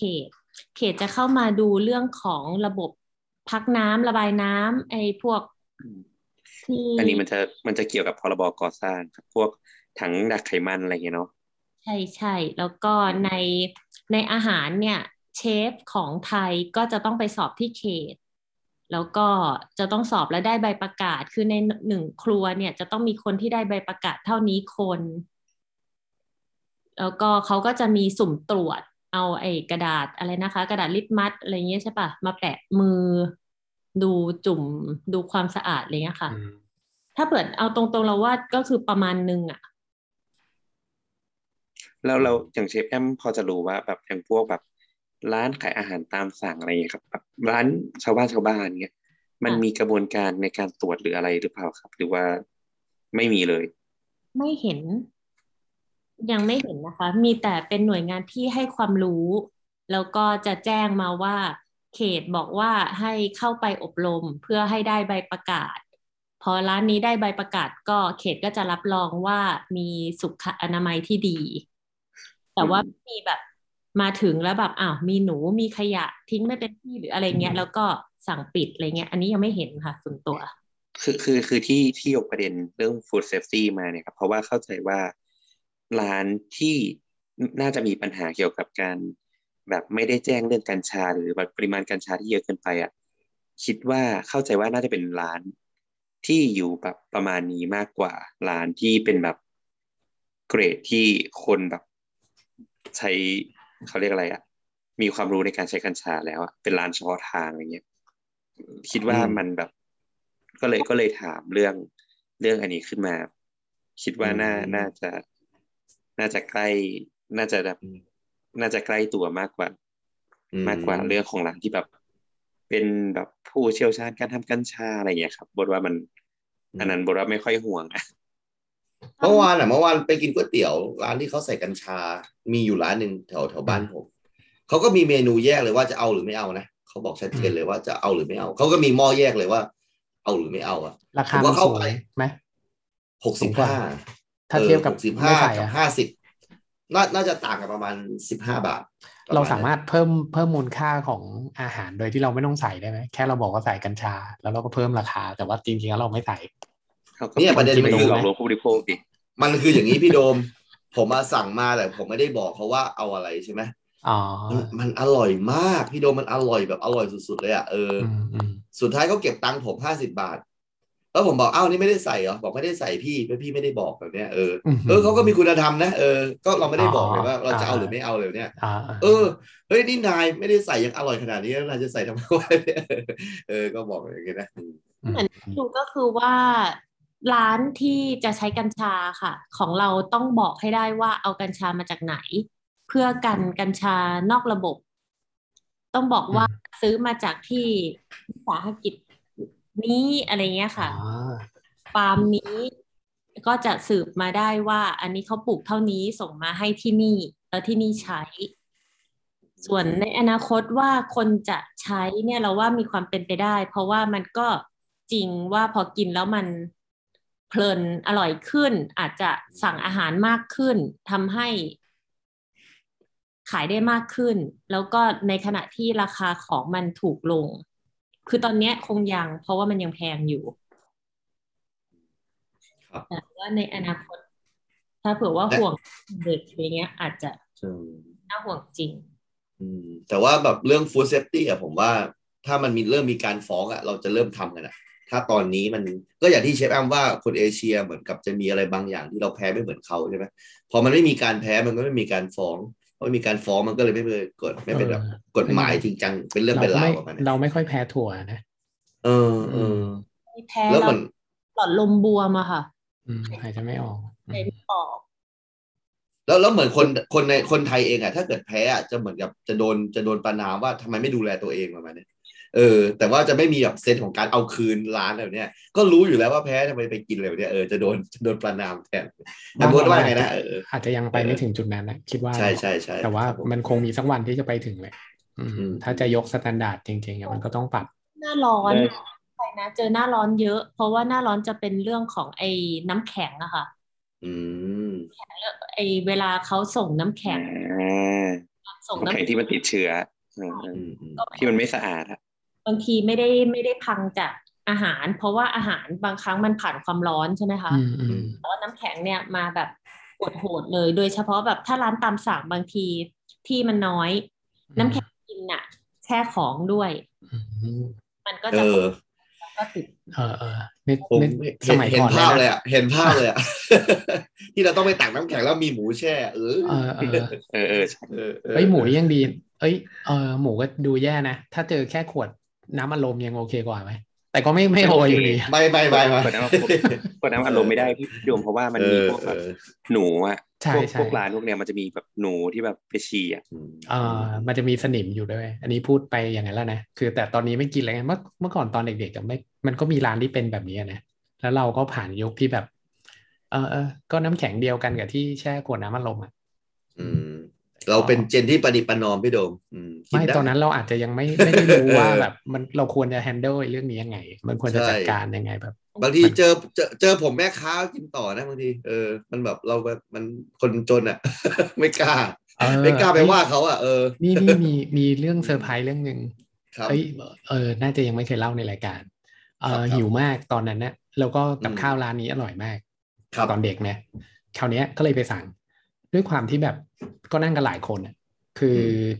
เราก็ตักเข้าปากไปอ่ะสักพักพอมันใกล้จะหมดอ่ะเราเจอว่ามันมีแบบลูกแมงสาบอ่ะแต่มีแต่มันมีแบบมันไม่เต็มตัวแต่ว่าครึ่งหนึ่งก็คืออยู่ในปากพี่โดมไม่รู้ครึ่งนะแล้วเราก็แบบว่าเชี่ยแหละแต่ตอนนั้นอ่ะด้วยความที่หิวก็เลยเขี่ยออกข้างจานแล้วก็กินต่อมันไม่ใช่เรื่องถ้าเป็นตอนนี้ก็คือมันไม่ใช่เรื่องปกติที่คนแบบยอมรับเรื่องแบบนี้อะไรอย่างเงี้ยนะแต่ว่าตอนนั้นด้วยความที่แบบมันยังเด็กคราวนี้ถ้าเราจะผลักดันสังคมไปก็ควรจะไปถึงจุดนั้นนะจุดที่แบบว่ามันอย่าเป็นอย่างนี้เลยสุขภาพมันสำคัญนะความสะอาดมันสำคัญอะไรเงี้ยเราต้องเอาเรื่องบ้างไม่ใช่แบบยอมอย่างเดียวเขาก็จะพูดว่าเดี๋ยวป้าทำให้ใหม่มีคำถามเรื่องออกแบบครัวค่ะครับของเวลาวางครัวของวางในไทยอะค่ะกับวางเมืองนอกอะใช้ตำราคนละอันกันป่ะคะคืออันจะมีถ้าในไทยจะมีแค่เรื่องความสูงครับแต่ว่าคือต้องบอกก่อนว่าโบสไม่ได้แบบมีโอกาสได้ออกแบบครัวที่มันแบบฟูขนาดนั้นนะแต่ว่าโดยปกติอะครับเอาส่วนตัวละกันเวลาโบสจะออกแบบครัวหรืออะไรเงี้ยโบจะถามจากทางเจ้าของเลยครับจากทางเชฟโดยตรงเลยว่าขนาดแบบไหนอะไรเงี้ยเพราะว่าครัวมันค่อนข้างแบบสเปซิฟิกเนาะคือโอเคไอเรื่องแบบดิเมนชันเรื่องความกว้างของครัวเรื่องความสูงของครัวอะไรเงี้ยอย่างถ้าในครัวแบบตะวันตกอ่ะมันจะสูงประมาณแบบ90เซนใช่ไหมแต่อย่างที่ไทยมันอาจจะเหลือแบบ80 85อะไรเงี้ยครับเพราะว่าตัวเล็กใช่ไหมตัวเล็กกว่าอะไรเงี้ยแต่แน่นอนว่าถ้าเป็นร้านที่มันเฉพาะทางมากๆแบบเชฟเขาอาจจะเป็นคนตัวสูงเงี้ยดังนั้นมันอาจจะไม่จำเป็นจะต้องยึดถือตามนี้นะครับหรือว่าพวกวนซ้ายวนขวาอะไรอย่างเงี้ยครับมันไม่ได้มีแพทเทิร์นแต่โอเคแน่นอนมันจะมีแพทเทิร์นอย่างที่เชฟแอมบอกว่าจะต้องมีทางออกยังไงทิ้งขยะยังไงให้แบบเซอร์คูลเลชันในการเดินมันไม่เขาเรียกอะไม่คอนทามิเนตเขาเรียกอะไรไม่ปนเปื้อนเจือแบบถูกไหมสมมติว่าเราเดินออกไปแล้วเราก็ไม่ควรจะเดินเข้ามาในครัวอะไรอย่างเงี้ยจะเป็นอย่างนั้นมากกว่าจะแบบสูงกว่ากว้างกว่าด้วยระยะแต่แบบอีกเรื่องนึงเราว่าของเมืองไทยอะค่ะอุณหภูมิของเรามันอากาศเราร้อนกว่ามากพื้นที่ของตู้เย็นกับพื้นที่จัดเก็บอะค่ะน่าจะต้องเยอะกว่าฝั่งนู้นเยอะไอพวกเนี้ยมันเป็นดีเทลมากๆเพราะว่าอย่างที่บอกว่า อาหารแต่ละอย่างเนาะมันก็ไม่เหมือนกันการจัดเก็บมันก็ต่างกันอย่างสมมติว่าเชฟแอมทำครัวไทยใช่ไหมครับสูตรครัวไทยมันก็อาจจะต้องสต็อกของเยอะอีกแบบหนึ่งอะไรอย่างนี้ครับมันก็แต่เข้าใจบทว่าเข้าใจได้แต่ว่าไอ้พวกนี้มันถือว่าเป็น requirement ครับเวลาเราทำแบบมีโอกาสได้ทำการออกแบบอะไรเงี้ยครับก็จะต้องคุยกับโอนเนอร์เยอะมากๆอะไรเงี้ยว่าแบบยังไงอะไรเงี้ยคือก็ต้องยอมรับว่าเป็นสถาปนิกมันก็ไม่ได้แปลว่าเราทำครัวเป็นด้วยดังนั้นมันบทการคุยมันเลยสำคัญมากๆเวลาทำงานนี่ครับเราอยากส่งรูปครัวอันนึงที่เนปาลให้ดูมากเลยเดี๋ยวส่งให้พี่โดมนะมันเป็นร้านแบบเขาบอกว่าร้านเป็นร้อยปีแล้วค่ะทางเข้าเหมือนถ้ำอ่ะแล้วเฮ้ยเท่จริงเฮ้ยดูเป็นร้านที่มีของวะใช่ก็แล้วเป็น open kitchen ค่ะครัววางกลางร้านแล้วครัวเป็นเตาถ่านแล้วไม่มีเครื่องดูดควันแล้วเมนูเยอะมากอาหารเยอะมากแล้วลูกค้าเยอะด้วยอันนี้แบบตลกดีจริงเรื่องครัวอะไรพวกเนี้ยครับเคยไปลงเรียนวิชาเวนาคูล่าวิชาอะไรเขาเรียกอะไรนะพื้นถิ่นนะครับใน EdX อ่ะไม่รู้จัก EdX หรอเป็นเหมือนเรียนออนไลน์อ่ะครับมันมีตัวอย่างครัวเป็นบ้านห้องครัวในอินเดียครับการจัดผังบ้านในอินเดียคือเขาเอาครัวมาไว้หน้าบ้านนะมันเป็นบ้านเลยแต่เอาครัวมาอยู่หน้าบ้านเพราะว่าคอมมูนิตี้หมายถึงว่าในชุมชนเขาอะเขาสมรรถนะเรื่องของการแชร์อาหารกันนะครับเหมือนการเอาครัวมาไว้หน้าบ้านมันก็เหมือนแบบว่าเวลาพี่ไผ่ทำอาหารเสร็จพี่ไผ่ก็จะเรียกข้างบ้านมากินข้าวด้วยอะไรใช่มันเหมือนปีใหม่ไงเวลาเราจัดงานปีใหม่เนี่ยก็จะมีแขกมาแล้วก็ปิ้งอะไรกินกันเลยมันใช่ใช่ใช่มันก็จะเป็นอินเดียมันจะมีเฟสติวัล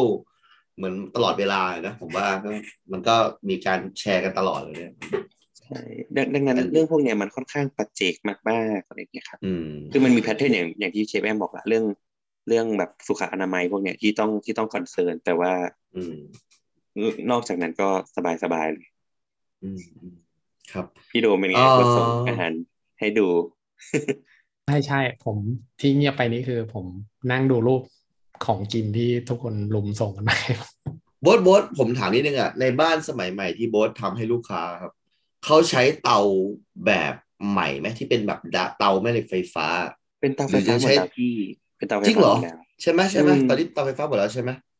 คือบ้านที่รีไฟบ้านที่จะเอาเตาแบบเตาแบบเตาแก๊สอะไรเงี้ยครับส่วนมากเขาก็จะบอกว่าขอครัวไฟแยกเลยอ๋อข้างหลังบ้านนะคะเตาไฟไปนอกบ้านอะไรอย่างนี้ปะจริงมันมีหลายแง่ครับคือเช่นบทเคยเจอครับคือสมมติว่าบ้านบางหลังเนี่ยเขาเชื่อห่วงจุ้ยมากๆอ่ะอันเนี้ยก็จะยากเช่นแบบเวลาเอาครัวไว้ในบ้านเนี่ยเวลามันคือสมมติว่าบ้านสองชั้นเนี่ยมันจะเริ่มยากละเพราะว่าหนึ่งคือเขาจะไม่ปล่อยให้ครัวมันซ้อนทับกับตัวห้องนอนเพราะว่าเขาถือว่าเป็นห้องแบบห้องนอนอ่ะมันร้อนอ่ะครัวเมียมันร้อนอ่ะอะไรเงี้ยก็จะไม่ได้ครับแต่ว่าถ้าแล้วก็คือว่าแต่ว่าในตอนนี้ที่ถามคือพอดีไปดูแบบชุดครัวสำเร็จนะครับโบสมีตู้มีอะไรเรียบร้อยมานะครับแล้วก็ดูว่ามันเข้ากับบ้านได้ไหมประมาณนี้แล้วแบบมันไม่แถมเตาไฟฟ้าให้แต่มันเป็นช่องสำหรับเตาไฟฟ้าประมาณนี้เราก็เลยกำลังนั่งคิดว่าแบบแล้วมันใส่เตาอย่างอื่นได้หรือเปล่าวะแบบนี้มันก็บังคับให้เราใช้เตาไฟฟ้าเลยดีกว่าอะไรประมาณนี้จริงๆมันใส่ได้นะพี่แต่ว่าพี่ก็ต้องไปแบบไปแก้นิดหน่อยอะไรให้ช่างเขาแก้นิดหน่อยครับอ๋อแต่ว่านี่เป็นความรู้ใหม่มากเลยว่าแบบเดี๋ยวนี้บ้านเขาใช้เตาไฟฟ้าหมดแล้วเนี่ยไม่เคยรู้แต่ว่าครัวแบบพวกครัวพวกเนี้ยครับต้องดูวัสดุเนาะคือบางทีอ่ะเขาใช้แบบพวกเขาเรียกว่าเป็นแบบ MDF เป็นอะไรเงี้ยครับเป็นไม้แบบกันชื้นอะไรเงี้ยซึ่งบางทีอ่ะมันไม่เหมือนครัวปูนนะเนาะครัวปูนมันก็จะมีความแบบกันไฟกันอะไรเงี้ยคือสมมติเตาไฟฟ้าเนี่ยไอลักษณะของความร้อนมันจะออกมาจากตรงแผดมันใช่ไหมตรงเขาเรียกอะไรตรงถาดให้ความร้อนถูกไหมครับแต่เวลาเราใช้ไฟเตาแก๊สมันออกมาทุกทิศทุกทางอ่ะเข้าใจใช่ผมก็เลยคิดว่า ลักษณะการทนไฟมันจะต่างกันเยอะครับพี่ดังนั้นต้องเป็นอีกปัจจัยหนึ่งที่ต้องระวังครับครับโอเคได้ตอนนี้กำลังแบบดูครัวอยู่พอดีเลยครัวไหม้อันนี้คืออยากบอกทุกคนว่าอย่าช่วยหยุดส่งรูปของกินมาก่อนนะแม่งอยู่นะเฮ้ยพี่โดก IF สิ IF กินน้ำไงช่วงนี้กินน้ำครับดีมากไอ้ครัวอันที่เราส่งไปให้ดูได้เปล่าอ่ะไม่ได้ทำไมอ่ะอันนี้ส่งมาให้โบสด้วยเนี่ยบางอย่างลงมาใช่ไหมใช่อันไหนก่อนเอ้ยฟังว่าเตาเราอ่ะพี่ไผ่เตาเราเป็นแก๊สอีกหัวหนึ่งเป็นถ่านแล้วก็ในบ้านแต่ว่าถ้าเกิดใช้เยอะๆก็ใช้เตาไฟฟ้านะครับง่ายสะดวกแล้วการควบคุมไฟอะไรอย่างเงี้ยครับมีผลกับความอร่อยไหมเนื่องจากว่าเราเรียนด้วยเตาถ่านเวลาเราทำอาหารด้วยเตาถ่านเราคุ้นกว่ามันอร่อยกว่าเนื่องจากเรารู้วิธีทำมันมากกว่าเราไม่ได้เรียนด้วยเตาไฟฟ้าค่ะพอเรียนด้วยเตาไฟฟ้าเหมือนเราก็ต้องมาประยุกต์อีกทีนึงอะค่ะอันนี้ที่บดถามบดไม่ได้มีความรู้นะบดอ่านการ์ตูนแล้วก็เบียวเฉยอ่านการ์ตูนแล้วก็รู้สึกว่าโอ้แบบการ์ตูนบอกว่าทำเจ้าต้องแบบต้องใช้ไฟติมันถึงจะอร่อยอะไรเงี้ยนะโอเคนะครับอันนี้ก็คือพาร์ทอาหารของเราพี่โดมมีอะไรบ้างฮะพี่โดมดูแต่รูปอาหารแล้วครับตอนนี้ฮะไม่พูดไม่จาเลยตอนนี้นะไม่ไหวละนั่งเงียบๆดูอาหารนี่ยังไงไม่รู้นะฮะนะครับเหมือนโดนทุกคนทำร้ายดึกแล้วพี่อย่าไปกินเลยนะครับทุกคนหยุดส่งอาหารมาให้ผมได้แล้วนะครับก็นะฮะพาร์ทอาหารก็ประมาณนี้นะมีประเด็นหรือท็อปิกอะไรอีกบ้างไหมฮะไม่มีหายคิดถึงไงวันนี้พูดจริงโอเคนะครับนะก็ดีใจทุกคนมากได้กลับมาจัดรายการบ้างอะค่ะเรื่องอะไรนะฮะเรื่องแบบพี่โดมใช่อะไรนะครับพี่โดมบ้างไม่มีเลยครับผมไม่มีอะไรจะแชร์อะไรวิ่งจริงบทกับพี่โดมก็อัปเดตเป็นตลอดหลังมาใช่น่ากลัวจริงๆคนพวกนี้ใช่เฮ้ยเรามาพูดกันหน่อยไหมว่าแบบที่เราหายไปเนี่ยพอโลกมันกลับมาปกติแล้วอ่ะเราไม่ได้มีเวลาว่างเหมือนเดิมแล้วตอนที่เราจัด Project H เนี่ยตอนแรกเนี่ยเป็นเพราะว่าชีวิตเราเปลี่ยนไปใช่ไหมเพราะมันมีโควิดใช่แล้วตอนนี้ถามไทยว่าเพื่อนเราเป็นยังไงบ้างใช่แต่ตอนเนี้ยเราหาแขกไม่ได้เพราะว่าเพื่อนเราก็กลับไปทำงานใช่ไหมทุกคนพักงานมานานแล้วแบบว่าทุกคนกลับไปใช้ชีวิตปกติอย่างเนี้ยแล้วแบบเวลาว่างเราก็น้อยลงประมาณนี้นะพี่โดมเป็นไงบ้างตอนนี้ชีวิตกลับมาเป็นเหมือนก่อนโควิดหรือยังก็ยังไม่เชิงก็ทีเดียวนะเพราะว่าหลายๆบริษัทที่เป็นพาร์ทเนอร์กันหรือว่าเป็นเวนเดอร์อะไรเงี้ยก็ยัง work from home อยู่จนถึงตอนนี้นะเพราะว่าบางบริษัทอะพนักงานเขามันสมมุติว่าเขาเป็นคนชำนาญเรื่องนี้มากๆเนี่ยมันจะมีไม่เกินบริษัทละคนหรือ2คนหรอกถ้าเกิดมันหายไปสัก1คนเนี่ยโอ้ยคนนี้แม่งลำบากลาไม่ได้หยุดไม่ได้นะเขาก็เลยตัดสินใจว่าถ้างั้นคุณ work from home ไปเลยเราก็รู้เลยว่าทุกครั้งที่เราโทรไปเนี่ยก็ได้ยินเสียงรถวิ่งหมาแมวบ้างอะไรอย่างนี้นะโทรหาซัพพอร์ตเขานะบางทีถ้าโทรหาเทคนิคอลก็จะเป็นอีกคนนึงคราวนี้มันก็จะมีเขาเรียกว่าเป็นระบบโทรศัพท์อย่างเช่นบางบริษัทเมื่อก่อนเนี่ยเขาจะบริษัทที่นั่งกันอยู่ในออฟฟิศนะเขาก็จะมีแบบตู้สาขาพูดง่ายก็คือเหมือนว่าเอาสายโทรศัพท์ไปหลายสายเสียบเข้าในตู้นี้นะนึกภาพตู้ไฟที่บ้านแล้วกันประมาณนั้นแหละแล้วก็ลากสายจากตู้นั้นเข้าไปที่ห้องทำงานหลายๆห้องปัจจุบันเนี่ยอันนี้มันใช้ไม่ได้แล้วเพราะว่าคุณต้องรับสายจากที่ไหนก็ได้ใช่ไหมเขาก็เลยต้องมีการแบบปรับปรุงไปใช้แบบ IP phone บ้างแหละซอฟต์โฟนอย่างเช่นโทรเข้า02อ่ะแต่ติดที่มือถือครูไผ่ครับอย่างนี้เลยกด5โทรหาโบสแผนกออกแบบกด6แผนกอาหารโทรมาที่แอมอะไรอย่างเงี้ยนะมันก็จะแบบแต่เป็นเครื่องส่วนตัวใช่ในมือถือก็จะลงแอปที่เป็นเขาเรียกซอฟต์โฟนไว้นะครับอะไรประมาณนั้นแต่โทรเข้า02นะแล้วก็ยุคแรกก็จะมี02เนี่ยที่สำนักงานใหญ่คุณก็ต้องมีเครื่องนี้อยู่นะที่เราเรียกว่า PBX นะใช้คำว่า PBX แล้วจำชื่อเต็มไม่ได้หลังๆเนี่ยพวก ค่ายที่เราเรียกว่าโอเปอเรเตอร์เนี่ยอย่างเช่น True d t a c หรือ AS เนี่ยเขาก็เริ่มทำเขาก็คิดว่าเอ๊ะจริงๆเนี่ยพวกเขาก็มีเบอร์02อยู่กับตัวเหมือนกันนะทำไมเขาไม่ทำเองเลยวะเขาก็เลยมีบริการที่แบบว่าอ่ะถ้าเกิดบริษัทโบสอยากมีเบอร์02ใช่ไหมสมมุติว่าเป็น d t a c แล้วกันไปติดต่อ d t a c สิ d t a c ก็แบบอ่ะไม่เป็นไรเดี๋ยวเขาให้เบอร์02โบสมาเลือกเลยคุณอยากได้เบอร์02อะไรทั้งที่อยู่เชียงรายก็ตามแล้วเขาจะทำเสียง IVR ให้ด้วย IVR ก็คือเสียงแบบเวลาโทรเข้าไปสวัสดีครับบริษัทนี่นะครับกด1อะไรอย่างเงี้ยเขาก็ทำตรงนี้ให้ด้วยนะแล้วก็บอสก็จะจ่ายแค่ค่าแบบค่าโทรนิดๆหน่อยๆทั้งเวลาโทรออกแค่นั้นเองประมาณนี้ก็มันทำคือที่เล่าตรงนี้ก็คือมันสังเกตได้ว่าพาร์ทเนอร์หลายๆที่เนี่ยยังไม่กลับไปแบบ 100% ในการ work from homeแล้วเขามีแนวโน้มจะกลับไปไหมครับหรือว่ามันเป็นแบบ new normal จริงๆเท่าที่คุยกับพนักงานหลายคนเนี่ยเอาพนักงานก่อนพนักงานไม่อยากกลับจำได้หลายเกือบทุกที่พนักงานบอกไม่อยากกลับเพราะว่าพอมันปรับตัวได้เนี่ยกลายเป็นว่าทุกคนไม่ต้องตื่นเช้าทุกคนไม่ต้องเสียเวลาอยู่บนถนนแบบ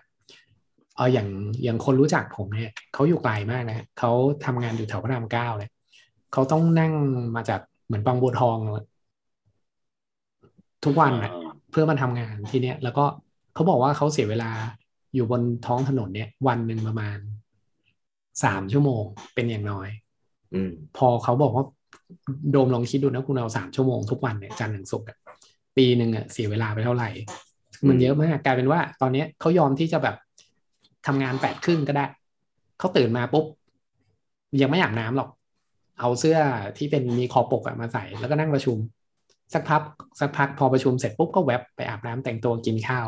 จนกว่าจะมีใครทักไปในโปรแกรมว่าเอ้ยช่วยดูเคสนั้นให้หน่อยหรืออะไรอย่างเงี้ยกลายเป็นว่าสิ่งที่เขาบอกว่าเขาได้ก็คือได้เวลามากขึ้นได้อยู่กับบ้านมากขึ้นได้ปลูกต้นไม้ได้โอเคบางคนอาจจะไม่ชอบเลี้ยงลูกเขาบอกว่าบางคนก็เลี้ยงลูกมากขึ้นว่าเหนื่อยคือตอนไปทำงานไม่ต้องเลี้ยงลูกก็แต่ผมก็ยังไม่เข้าใจฟิลนี้นะครูไผ่ก็อาจจะพอเข้าใจเรื่องนี้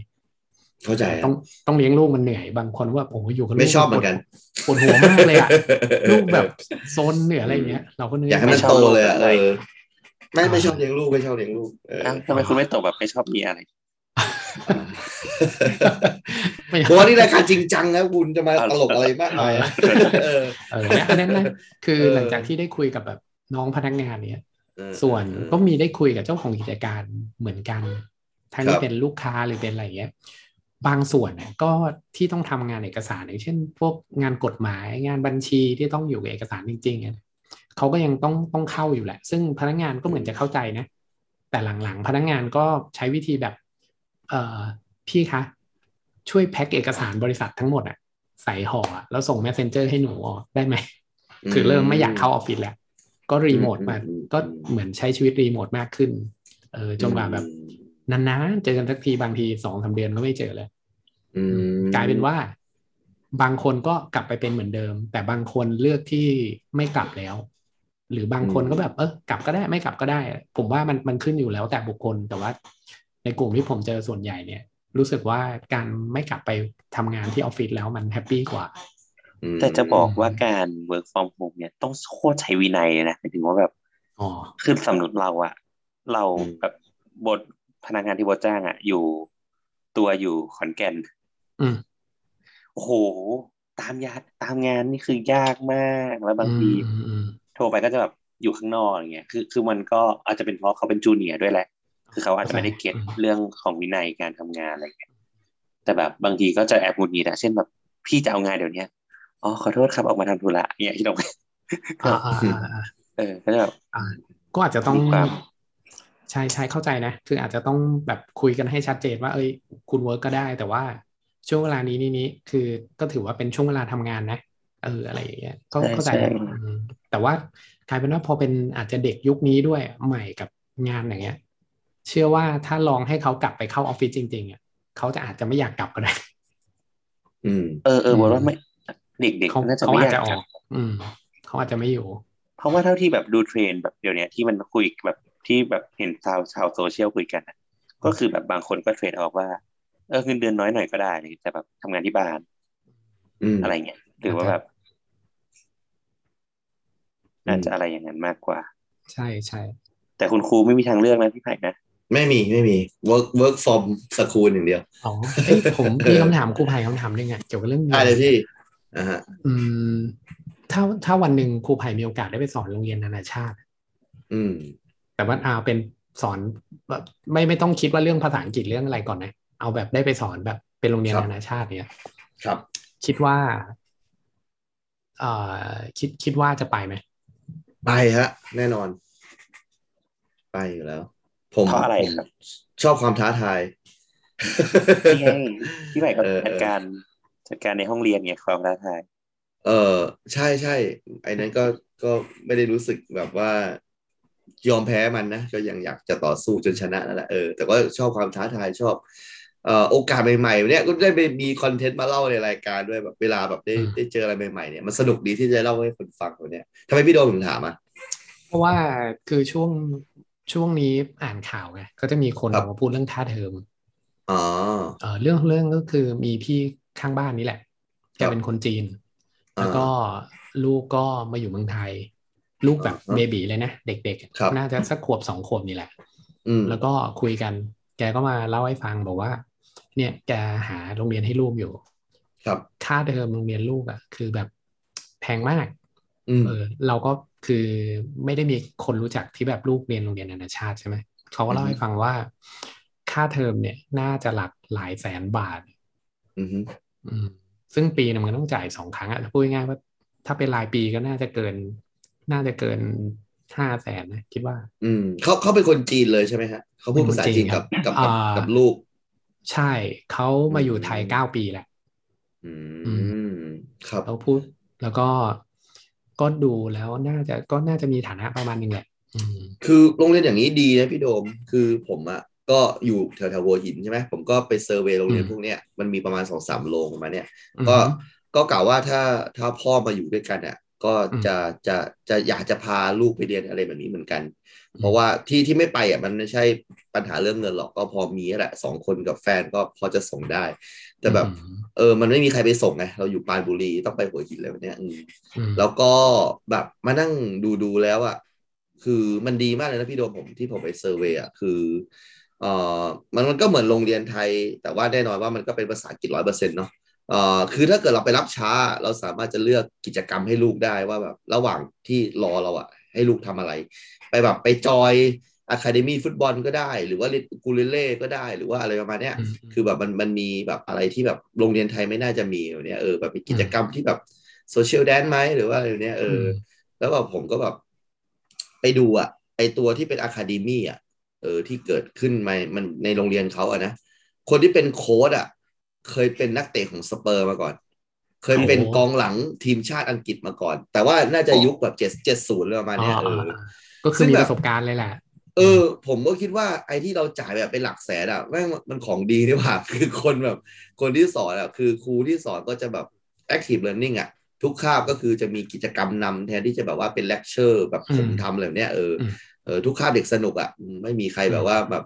มานั่งถักเปียกันในห้องแน่นอนแบบต้องแบบแอคทิวิตี้อะไรแบบมาเนี้ยแบบตลอดเวลาผมมองว่ามันเป็นการศึกษาที่ดีอ่ะเพราะว่าเป็นการศึกษาที่แบบเอามาจากอังกฤษทั้งรุ่นอ่ะรวมถึงบุคลากรด้วยประมาณนี้ซึ่งมันก็น่าจ่ายประมาณงั้นถามเพิ่มอีกนิดนึงครูไผ่คิดว่าแล้วเราจะสามารถแบบคือในเมื่อเราก็มีต้นแบบให้ดูแล้วว่าแบบนี้มันก็เป็นอีกแบบนึงคือปัจจุบันของไทยก็จะเป็นแบบนี้ใช่ไหมถ้าเกิดว่าโรงเรียนนานาชาติเนี่ยก็จะมีแบบเราสามารถเรียนแบบได้ไหมทำให้มันก็จะมี English Program ไงพี่ที่โรงเรียนไทยพยายามทำอยู่ English Program ก็จ่ายเงินเพิ่มอีก 3,000 เลยวันนี้ก็จะมี Teacher ซึ่งตอนนี้มันเป็นธุรกิจมากเลยนะมันจะเป็นบริษัทที่แบบว่าเอาคนแบบว่าฝรั่งมาเทรนแล้วก็ไปจ่ายตามโรงเรียนอะไรประมาณนี้แล้วก็ส่วนใหญ่จะอยู่กันได้ไม่ค่อยนานเทอมเดียวก็แบบเปลี่ยนอีกแล้วประมาณนี้เพราะว่าเหมือนสัญญามันเป็นแบบเทอมต่อเทอมประมาณนี้ครับแล้วแบบฝรั่งบางคนเหมือนประมาณว่าแค่จะมาเที่ยวไทยอ่ะแต่อยากมีงานทำไปด้วยอ่ะนึกออกไหมก็มาจอยไอ้บริษัทพวกเนี้ยแล้วก็ส่งมาที่โรงเรียนผมซึ่งมันไม่ดีตรงที่ว่าเด็กไม่ได้เรียนกับครูที่ต่อเนื่อง คือครูอยู่กับเด็กมาหนึ่งเทอมพอจะรู้แบ็คกราวด์แล้วว่าคนนี้อะไรเป็นยังไงอ่ะครูย้ายโรงเรียนอีกแล้วเนี่ยแล้วก็ครูคนใหม่มาก็สตาร์ทกันใหม่A B C D ออกเสียงแบบโฟนิกกันใหม่เนี่ยมันก็แบบมันเหมือนเด็กย่ำอยู่กับที่อะครับประมาณนั้นนี่คือความล้มเหลวคือว่าถ้าเกิดครูอยู่กับเด็กเนี่ยอย่างเช่นผมมีตัวอย่างคือมีฝรั่งคนหนึ่งที่แกได้เมียอยู่ประจวบเนี่ยแกก็อยู่กับเด็กตลอดประมาณนี้แล้วก็แบบดูพัฒนาการเด็กก็ดีขึ้นจริงๆประมาณนี้อะไรประมาณนั้นนะฮะซึ่งแค่ว่าได้สัญญาจ้างจากบริษัทที่เอเจนต์หาครูให้เนี่ยโอ้โหก็จ่ายแพงนะต้องเด็กเก็บเด็กเพิ่มประมาณแบบเทอมละ500อ่ะแล้วก็คือ500ที่แพงมากเชฟแอมสำหรับแบบเด็กแบบตามแบบต่างจังหวัดนะคือเหมือนประมาณว่าผู้ปกครองแบบเวลาประชุมผู้ปกครองเขาจะมาโวยวายอ่ะว่าทำไมลูกฉันพูดภาษาอังกฤษไม่ได้อ่ะแล้ว500นี่คืออะไรประมาณนี้ซึ่งแบบคือ500อ่ะเด็กได้เจอครูฝรั่ง1คาบper week ต่อสัปดาห์ซึ่งมันยากมากที่จะทำให้เด็กพูดได้ผมว่าเด็กบางคนก็แบบไปกวนตีนครูฝรั่งครูฝรั่งแบบด่าเป็นภาษาไทยได้แล้วเพราะเด็กไปสอนอะไรเนี่ยเราไปสอนภาษาไทยให้ครูแทนที่จะครูใช้ภาษาอังกฤษให้เด็กอะไรเนี่ยประมาณนั้นนะฮะมันก็เลยลำบากนิดนึงแต่ว่านี่เอาประสบการณ์ส่วนตัวนะผมรีเสิร์ชมาว่า 5-6 ขวบจะเป็นอายุที่เด็กเรียนรู้เรื่องภาษาค่อนข้างดีอยู่เนี่ยซึ่งตอนนี้ลูกผมประมาณนั้นนะซึ่งแบบไม่น่าเชื่อนะแบบว่าผมก็พยายามพูดภาษาอังกฤษกับลูกเนี่ยบ่อยได้แหละบ่อยแล้วคือแบบเวลาที่ลูกพูดอะไรผมจะพูด English please อะไรแบบนี้นะให้แบบให้เขาพูดเป็นภาษาอังกฤษแบบนี้นะดีเลยอ่ะเขาจะพยายามบางทีเขาก็หงุดหงิดนะแต่แบบวันนี้ไปซื้อกาแฟกันแบบว่าแล้วแบบลูกผมอ่ะเด็กเด็กไทยมากๆเลยแล้วเขาก็นั่งในโซฟาในร้านกาแฟแล้วก็บอกว่ามัน so comfortable นะพ่อนะเลยเนี่ยเฮ้ยแบบเฮ้ยมึงซึมซาบแล้วได้วะใช้ได้ใช้ได้นะแบบว่าบางทีเขาก็เจออย่างในเกมอะไรของเขาที่เขาแบบดู YouTube คือผมพยายามให้เขาดู YouTube แบบที่เป็นแบบเกมเมอร์แบบต่างชาติประมาณนี้เขาก็จะมาถามบางทีแบบถามว่าแบบ adorable แปลว่าอะไรแบบเนี้ยนั่นแปลว่าน่ารักไหมลูกแบบเนี้ยมันเป็นเกี่ยวอะไรกันน่ารักไหมเราไปดูใหม่สิเขาก็กรอกลับไปดูแล้วเขาได้ยินคำว่า adorable อีกครั้งนึงอ่ะอ๋อจริงด้วยประมาณนี้ลูกตอบมาว่าไงอ๋อเห็นพ่อพิมพ์หาสาวด้วยคำนี้ผมมองว่าถ้าคือสิ่งหนึ่งอ่ะที่ผมดูจากเด็กที่เก่งคณิตศาสตร์นะที่ผมถามมานะเพราะว่าวิชาผมมันเกี่ยวกับคณิตศาสตร์ค่อนข้างเยอะใช่ไหมผมก็ถามเด็กว่าทำไมถึงเก่งคณิตศาสตร์แบบเนี้ยเชื่อไหมว่า 50% เลยจากคำตอบก็คือว่าตอนเด็กๆอ่ะพ่อแม่มานั่งทำการบ้านด้วยมานั่งสอนการบ้านเด็กพวกเนี้ยจะเก่งคณิตศาสตร์จะมีพื้นฐานดีเลยกับเด็กบางคนที่แบบว่าเรียนอยู่แบบพ่อแม่ไปทำงานต่างจังหวัดอยู่กับตายายแบบเนี้ยการบ้านมาลอกเพื่อนตอนเช้าๆเนี่ย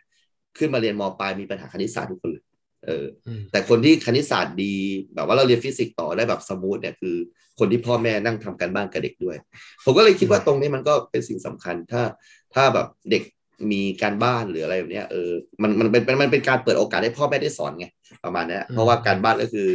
มันทำที่บ้านถูกต้องไหมแต่ถ้าเกิดพ่อแม่ไม่ได้แบบไปยุ่งกับเกี่ยวกับการบ้านเด็กเลยเนี่ย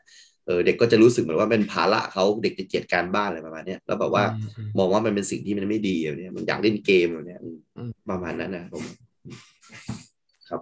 เป็นแนวคิดที่ดีนะครับก็ที่ถามครูไผ่เนี่ยเพราะว่าคือรู้สึกว่าพอถึงจุดนึงเดี๋ยวโลกมันต้องเปลี่ยนไปเรื่อยๆสมมติว่าอีก5ปีหรืออีก10ปีเนี่ยมันอาจจะมีแบบเทรนด์ที่ว่าเอ้ยงั้นฉันจะทำโรงเรียนฉันเนี่ยให้เหมือนกับโรงเรียนนานาชาติเลยดีกว่าเอาแบบทุกอย่างของนานาชาติมาสวมไว้ในไทยแม้แต่ตอนนี้พี่ก็ทำโฮมสคูลได้แล้วอ่ะพี่ก็ทำโฮมสคูลได้แล้วอ่ะพี่ไม่เห็นจะต้องไปแคร์แบบโรงเรียนแบบจ่ายแพงๆเลยถ้าเกิดพี่มีแบบผมว่าเงินที่พี่ไปจ่ายค่าเทอมนานาชาติอ่ะพี่ทำโฮมสคูลได้เลยนะแล้วก็พี่ก็แค่จ้างผมอ่ะซึ่งแบบมีไปประกอบวิชาชีพแบบมาเป็นผอโรงเรียนพี่ประมาณนั้นนะแล้วก็เปิดโฮมสคูลได้เลยประมาณเนี้ยซึ่งแบบผมไม่ต้องจ้างก็ได้แบบแค่มาบอกให้ผมเซ็นอะไรเนี่ยผมก็เซ็นให้ฟรีๆแล้วเนี่ยเพราะว่าไปเก็บตังค่าเซ็นอันนี้ครูไผ่ยังไม่เข็ดกับการเซ็นอะไรอยู่หรอเซ็นคิดได้ก็กลัวเหมือนกันนะแต่ว่าผมเซ็นง่ายครับผมเซ็นง่ายผมแบบอยากจะช่วยทุกคนแหละประมาณนั้นนั่นแหละก็ถ้าเกิดสมมติแบบมันก็หลักการคล้ายๆเปิดติวเตอร์ครับก็ต้องมีคนที่มีใบประกอบวิชาชีพเพื่อจะสร้างโรงเรียนขึ้นมาแต่ว่าอันนี้มันหลักสูตรมันก็ต้องแบบว่าพ่อแม่ผู้ปกครองเขาก็เทสเขาจะมีการสอบพ่อแม่ผู้ปกครองด้วยว่าคุณรู้เกี่ยวกับโฮมสกูลดีหรือเปล่าเนี่ยเพราะว่านั่นแหละ มันเหมือนกับล่าสุดนะครับเราก็จะรู้ว่ามันจะมีตัวแทนประเทศไทยที่ติดโอลิมปิกวิชาการเคมีชีวฟิสิกส์ใช่ไหมล่าสุดลิงวิสติกก็มีโอลิมปิกนะโอลิมปิกภาษาศาสตร์โอลิมปิกปรัชญาเนี่ยมีเด็กที่เป็นตัวแทนเนี่ยมาจากโฮมสคูลนะครับอ๋อเจ๋งเลยไม่ได้เรียนแบบมหิดลวิทย์นุสรอะไรพวกนี้เลยนะมาจากโฮมสคูลเนี่ยเป็นตัวแทนโอลิมปิกปรัชญาประเทศไทยโอลิมปิกลิงวิสติกประเทศไทยเนี่ยซึ่งน่าสนใจมากว่าแบบหรือว่าแบบเรื่องของแบบความคิดที่มาจากพ่อแม่โดยตรงเนี่ยอย่างเช่นถ้าเกิดเชฟแอมได้ย้อนกลับไปได้เนี่ยผมว่าแม่เชฟแอมอยากจะเปิดโฮมสคูลก็ได้ให้แบบอยู่กับลูกได้แบบได้แบบถ่ายทอดสิ่งที่แบบเนี่ยนะแม่ก็อยากแบบว่าเนี่ยแม่มองว่ามันเป็นคุณค่าที่แม่มองว่าดีนะไม่ต้องไปท่องค่านิยม12ประการที่โรงเรียนแบบเนี้ยเรามีค่านิยมของเราเองอ่ะมันดีในแบบของเราอ่ะเราก็อยากจะถ่ายทอดให้ลูกในฐานะที่เราก็ผ่านมาประมาณนี้นะก็น่าสนใจสำหรับโฮมสคูลผมว่าถ้าผมมีเวลาแต่ว่านั่นแหละผมเป็นครูผมจะเปิดโฮมสคูลได้ไงผมต้องไปสอนลูกชาวบ้านไม่ได้มันเป็นอาชีพผมนอกจากครูใหม่จะลาออกมาเปิดร้านเบียร์เปิดร้านคราฟต์เบียร์ถ้าผมลาออกมาผมเปิดร้านคราฟต์เบียร์ผมไม่เปิดโฮมสคูลอยากเมากับพ่อผมที่หนึ่งแล้วครูใหม่ต้องไปสอนป่ะเนี่ยพรุ่งนี้อ๋อพรุ่งนี้กีฬาสีครับกีฬาสีอ๋อจริงใจมันไม่มีปัญหาผมก็อยู่แล้วก็ไปนั่งเฝ้าเด็กมั่วสุมเหมือนเดิมหน้าที่ผมดีมากวันนี้คุยกับทุกคนแล้วหายคิดถึงหน่อยวะครับก็ขอบคุณมากๆเลยขอบคุณคนฟังรายการด้วยนะครับนะเขาบอกว่ารายการเราเนี่ยเขาแบบเขาเปิดให้มันไม่เงียบเฉยแต่ว่าผมรู้ว่าคุณฟังจริงๆคุณฟังแต่ว่าไม่งั้นคุณไม่ทวงถามหรอกใช่ลูกค้าผมถามว่าคุณลงไม่ใช่ลูกค้าถามลูกค้าฟังด้วยเห็นไหมผมไม่เคยตำหนิลูกค้าอะไรออกมาเลยเขาก็พูดแกล้งเราไปงั้นแต่ว่าคือผมเชื่อว่าถ้าเกิดเขาอยากจะไม่ให้ห้องเงียบเขาเปิด EP ก่อนๆก็ได้ใช่ไหมทำไมเขาต้องรอ EP ใหม่ด้วยใช่ไหมแต่ว่าเขาก็อยากจะรู้ความเป็นไปของเชฟแอมความเป็นไปของพี่โดมว่าผมหายไปไหนมาเนี่ยใช่ก็อยากทำงานแต่ยังคุณโดมใช่ใช่ใช่นะนะครับนะอ้าวคุณโดมมีเวลาอัดพอดแคสต์แล้วเหรองานไม่ส่งเอางานของเราประมาณนี้นะครับใช่อ่ะโอเคช่วงท้ายแล้วแหละเชฟแอมฝากร้านหน่อยสิร้านใหม่ร้านใหม่ยังไงร้านราเมงอยู่แถวเสนานิคมวังหินค่ะก็ยังเป็นละแวกเดิมไหมครับที่เคยเปิดค่ะมีคำถามนึงว่าจะถามเลยแล้วกันทำไมถึงเปิดร้านราเมงนะทั้งเป็นเชฟอาหารไทยเขาบอกแล้วก็อยากกิน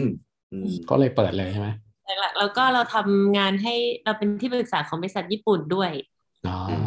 ผมแอบเห็นไปศึกษาเรื่องแบบวัตถุดิบญี่ปุ่นอะไรเงี้ยเราไม่ค่อยเข้าใจคือพื้นฐานเราไม่เข้าใจภาษาด้วยใช่ไหมคะพอไม่เข้าใจภาษาเราไม่เข้าใจของเหมือนแบบมิโซะเงี้ยเขาจะแบบมีมิโซะเยอะมากๆเราไม่รู้ว่ามันต่างกันยังไงเราก็เลยรู้สึกว่าวิธีเดียวที่เราจะเรียนรู้วัตถุดิบได้เร็วคือใช้เป็นเรื่องหนึ่งแล้วก็เนี่ยดีครับนะครับก็ถ้าจะไปแบบมากรุงเทพนะใช่ถ้าจะไปแบบรถทัวร์ก็ให้โทรแจ้งก่อนมีที่จอดรถทัวร์ด้วยจอดรถทัวร์ไปมีเพจร้านไหมครับชื่อร้านอะไรนะฮะขออีกทีชิโร่ค่ะชิโร่ราเมงอ๋อเสิร์ชภาษาอังกฤษได้ภาษาไทยก็ได้อ๋อจะมีปลามาจากอ่าวไทยกับพังงาอะไรเงี้ยค่ะปลาไทยซาซิมิเราอยากใช้ปลาไทยเชฟแอลครับเดี๋ยวคุยเสร็จเดี๋ยวขอคุยด้วยนิดนึงพอดีมีเรื่องจะปรึกษาใช่ใช่ใช่เดี๋ยวครูไผ่กดหยุดอัดก่อนก็ได้เราคุยต่อได้เลยได้ก็นะครับลองไปกินซาซิมิปลาไทยดูตามันจะใหญ่ๆนิดนึงนะเชฟแอลนะผมรู้สึกตามันโปนแบบนั้นน่ะปลาที่เชฟแอมโชว์ขึ้นมาในรูปผมเห็นตามันใหญ่มากเลยนะมันเป็นปลาอะไรตัวไหนคะตัวที่ตัวสีแบบชมพูครับที่ถือแค่นี้ใช่ป่ะกระพงแดงจะขึ้นมาวันพรุ่งนี้เนี่ยคือปลาทูน่าไทยค่ะทูน่าไทยนี่น่าจะ 6-7 โลได้โอ้แต่ที่ซื้อที่แม่กลองนี่ตัวเล็กนิดเดียวอันนี้เป็นมุกทูปลาทูไงทูกับทูน่าอย่างนั้นอาจจะเล่นไปทางนั้นครับผมครับโอเค แล้วมันมีมาพี่โดมประมาณเท่าไหร่10 นาทีป่ะถึงป่ะพี่โดมจากไหนจากบ้านใช่ไหมพี่โดมอ่ะใช่ไม่ถึงไม่ถึง10 นาทีใช่ใกล้มาใกล้มายังพี่เดี๋ยวเขาจะเอาวงจรปิดไปให้เช็คอัพไงนี่ๆโชว์อยู่ตรงนี้อยู่เลยเห็นแล้วใช่ไหมเห็นแล้วยังนี่ๆได้แล้วนะอันนี้นะใช่ครับใช่ครับเดี๋ยวผมไปพร้อมใส่อยู่แล้วก็ลูกกุญแจเชฟแอมไม่ต้องห่วงบ้านเชฟแอมปลอดภัยให้ใช่นะครับก็ฝากร้านชิโร่ใช่ไหมเชฟแอมร้านชิโร่โอเคนะครับก็เป็นอาหารญี่ปุ่นได้ครับได้เป็นรสชาติที่ได้วัตถุดิบนะฮะจากในประเทศเราใช่ไหมครับแต่ว่ารสชาติเหมือนญี่ปุ่นเลยแน่นอนตอนนี้เชฟแอมกำลังศึกษาทีมเชฟที่ช่วยทำสูตรอะค่ะเป็นเชฟญี่ปุ่นหมดเลยอ๋อได้เรียนรู้ว่าแบบเหมือนญี่ปุ่นกินที่ญี่ปุ่นก็แบบนึงกินที่ไทยก็แบบนึงอะไรเงี้ยค่ะแล้วราเมงมันจะเป็นเรื่องแบบปัจเจกมากเลยอะแต่ละคนมีความชอบไม่เหมือนกันแต่ละร้านก็จะเป็นแบบเฉพาะทางแต่ละคนนั่นแหละสนุกอย่างนึงค่ะครับใครที่เป็นแบบสายราเมงก็อย่าพลาดนะครับนะนี่คือร้านที่คุณต้องไปก่อนตายนะครับนะฮะนะครับอ่ะก็ขายของกันประมาณนี้นะครับก็รายการเราไม่การันตีแล้วนะครับว่าจะกลับมาเมื่อไหร่นะครับนี่เป็นเฟสแบบเลื่อนลอยแล้วนะครับนะแล้วไม่การันตีด้วยว่าจะมีแขกรับเชิญอีกหรือไม่นะครับเพราะแขกรับเชิญของเรากลับไปทำงานปกติกันทุกคนแล้วนะครับนะก็ถ้ายังไงก็จะเป็นพวกเรามานั่งคุยกันอย่างเงี้ยถ้าท่านชอบก็ขอบคุณนะครับแล้วก็เราจะทำเรื่อยๆนะครับถ้าท่านไม่ชอบก็บอกมาได้#Project H นะครับนะหรือชอบก็บอกได้นะครับหรือว่าแค่แบบว่าฟัง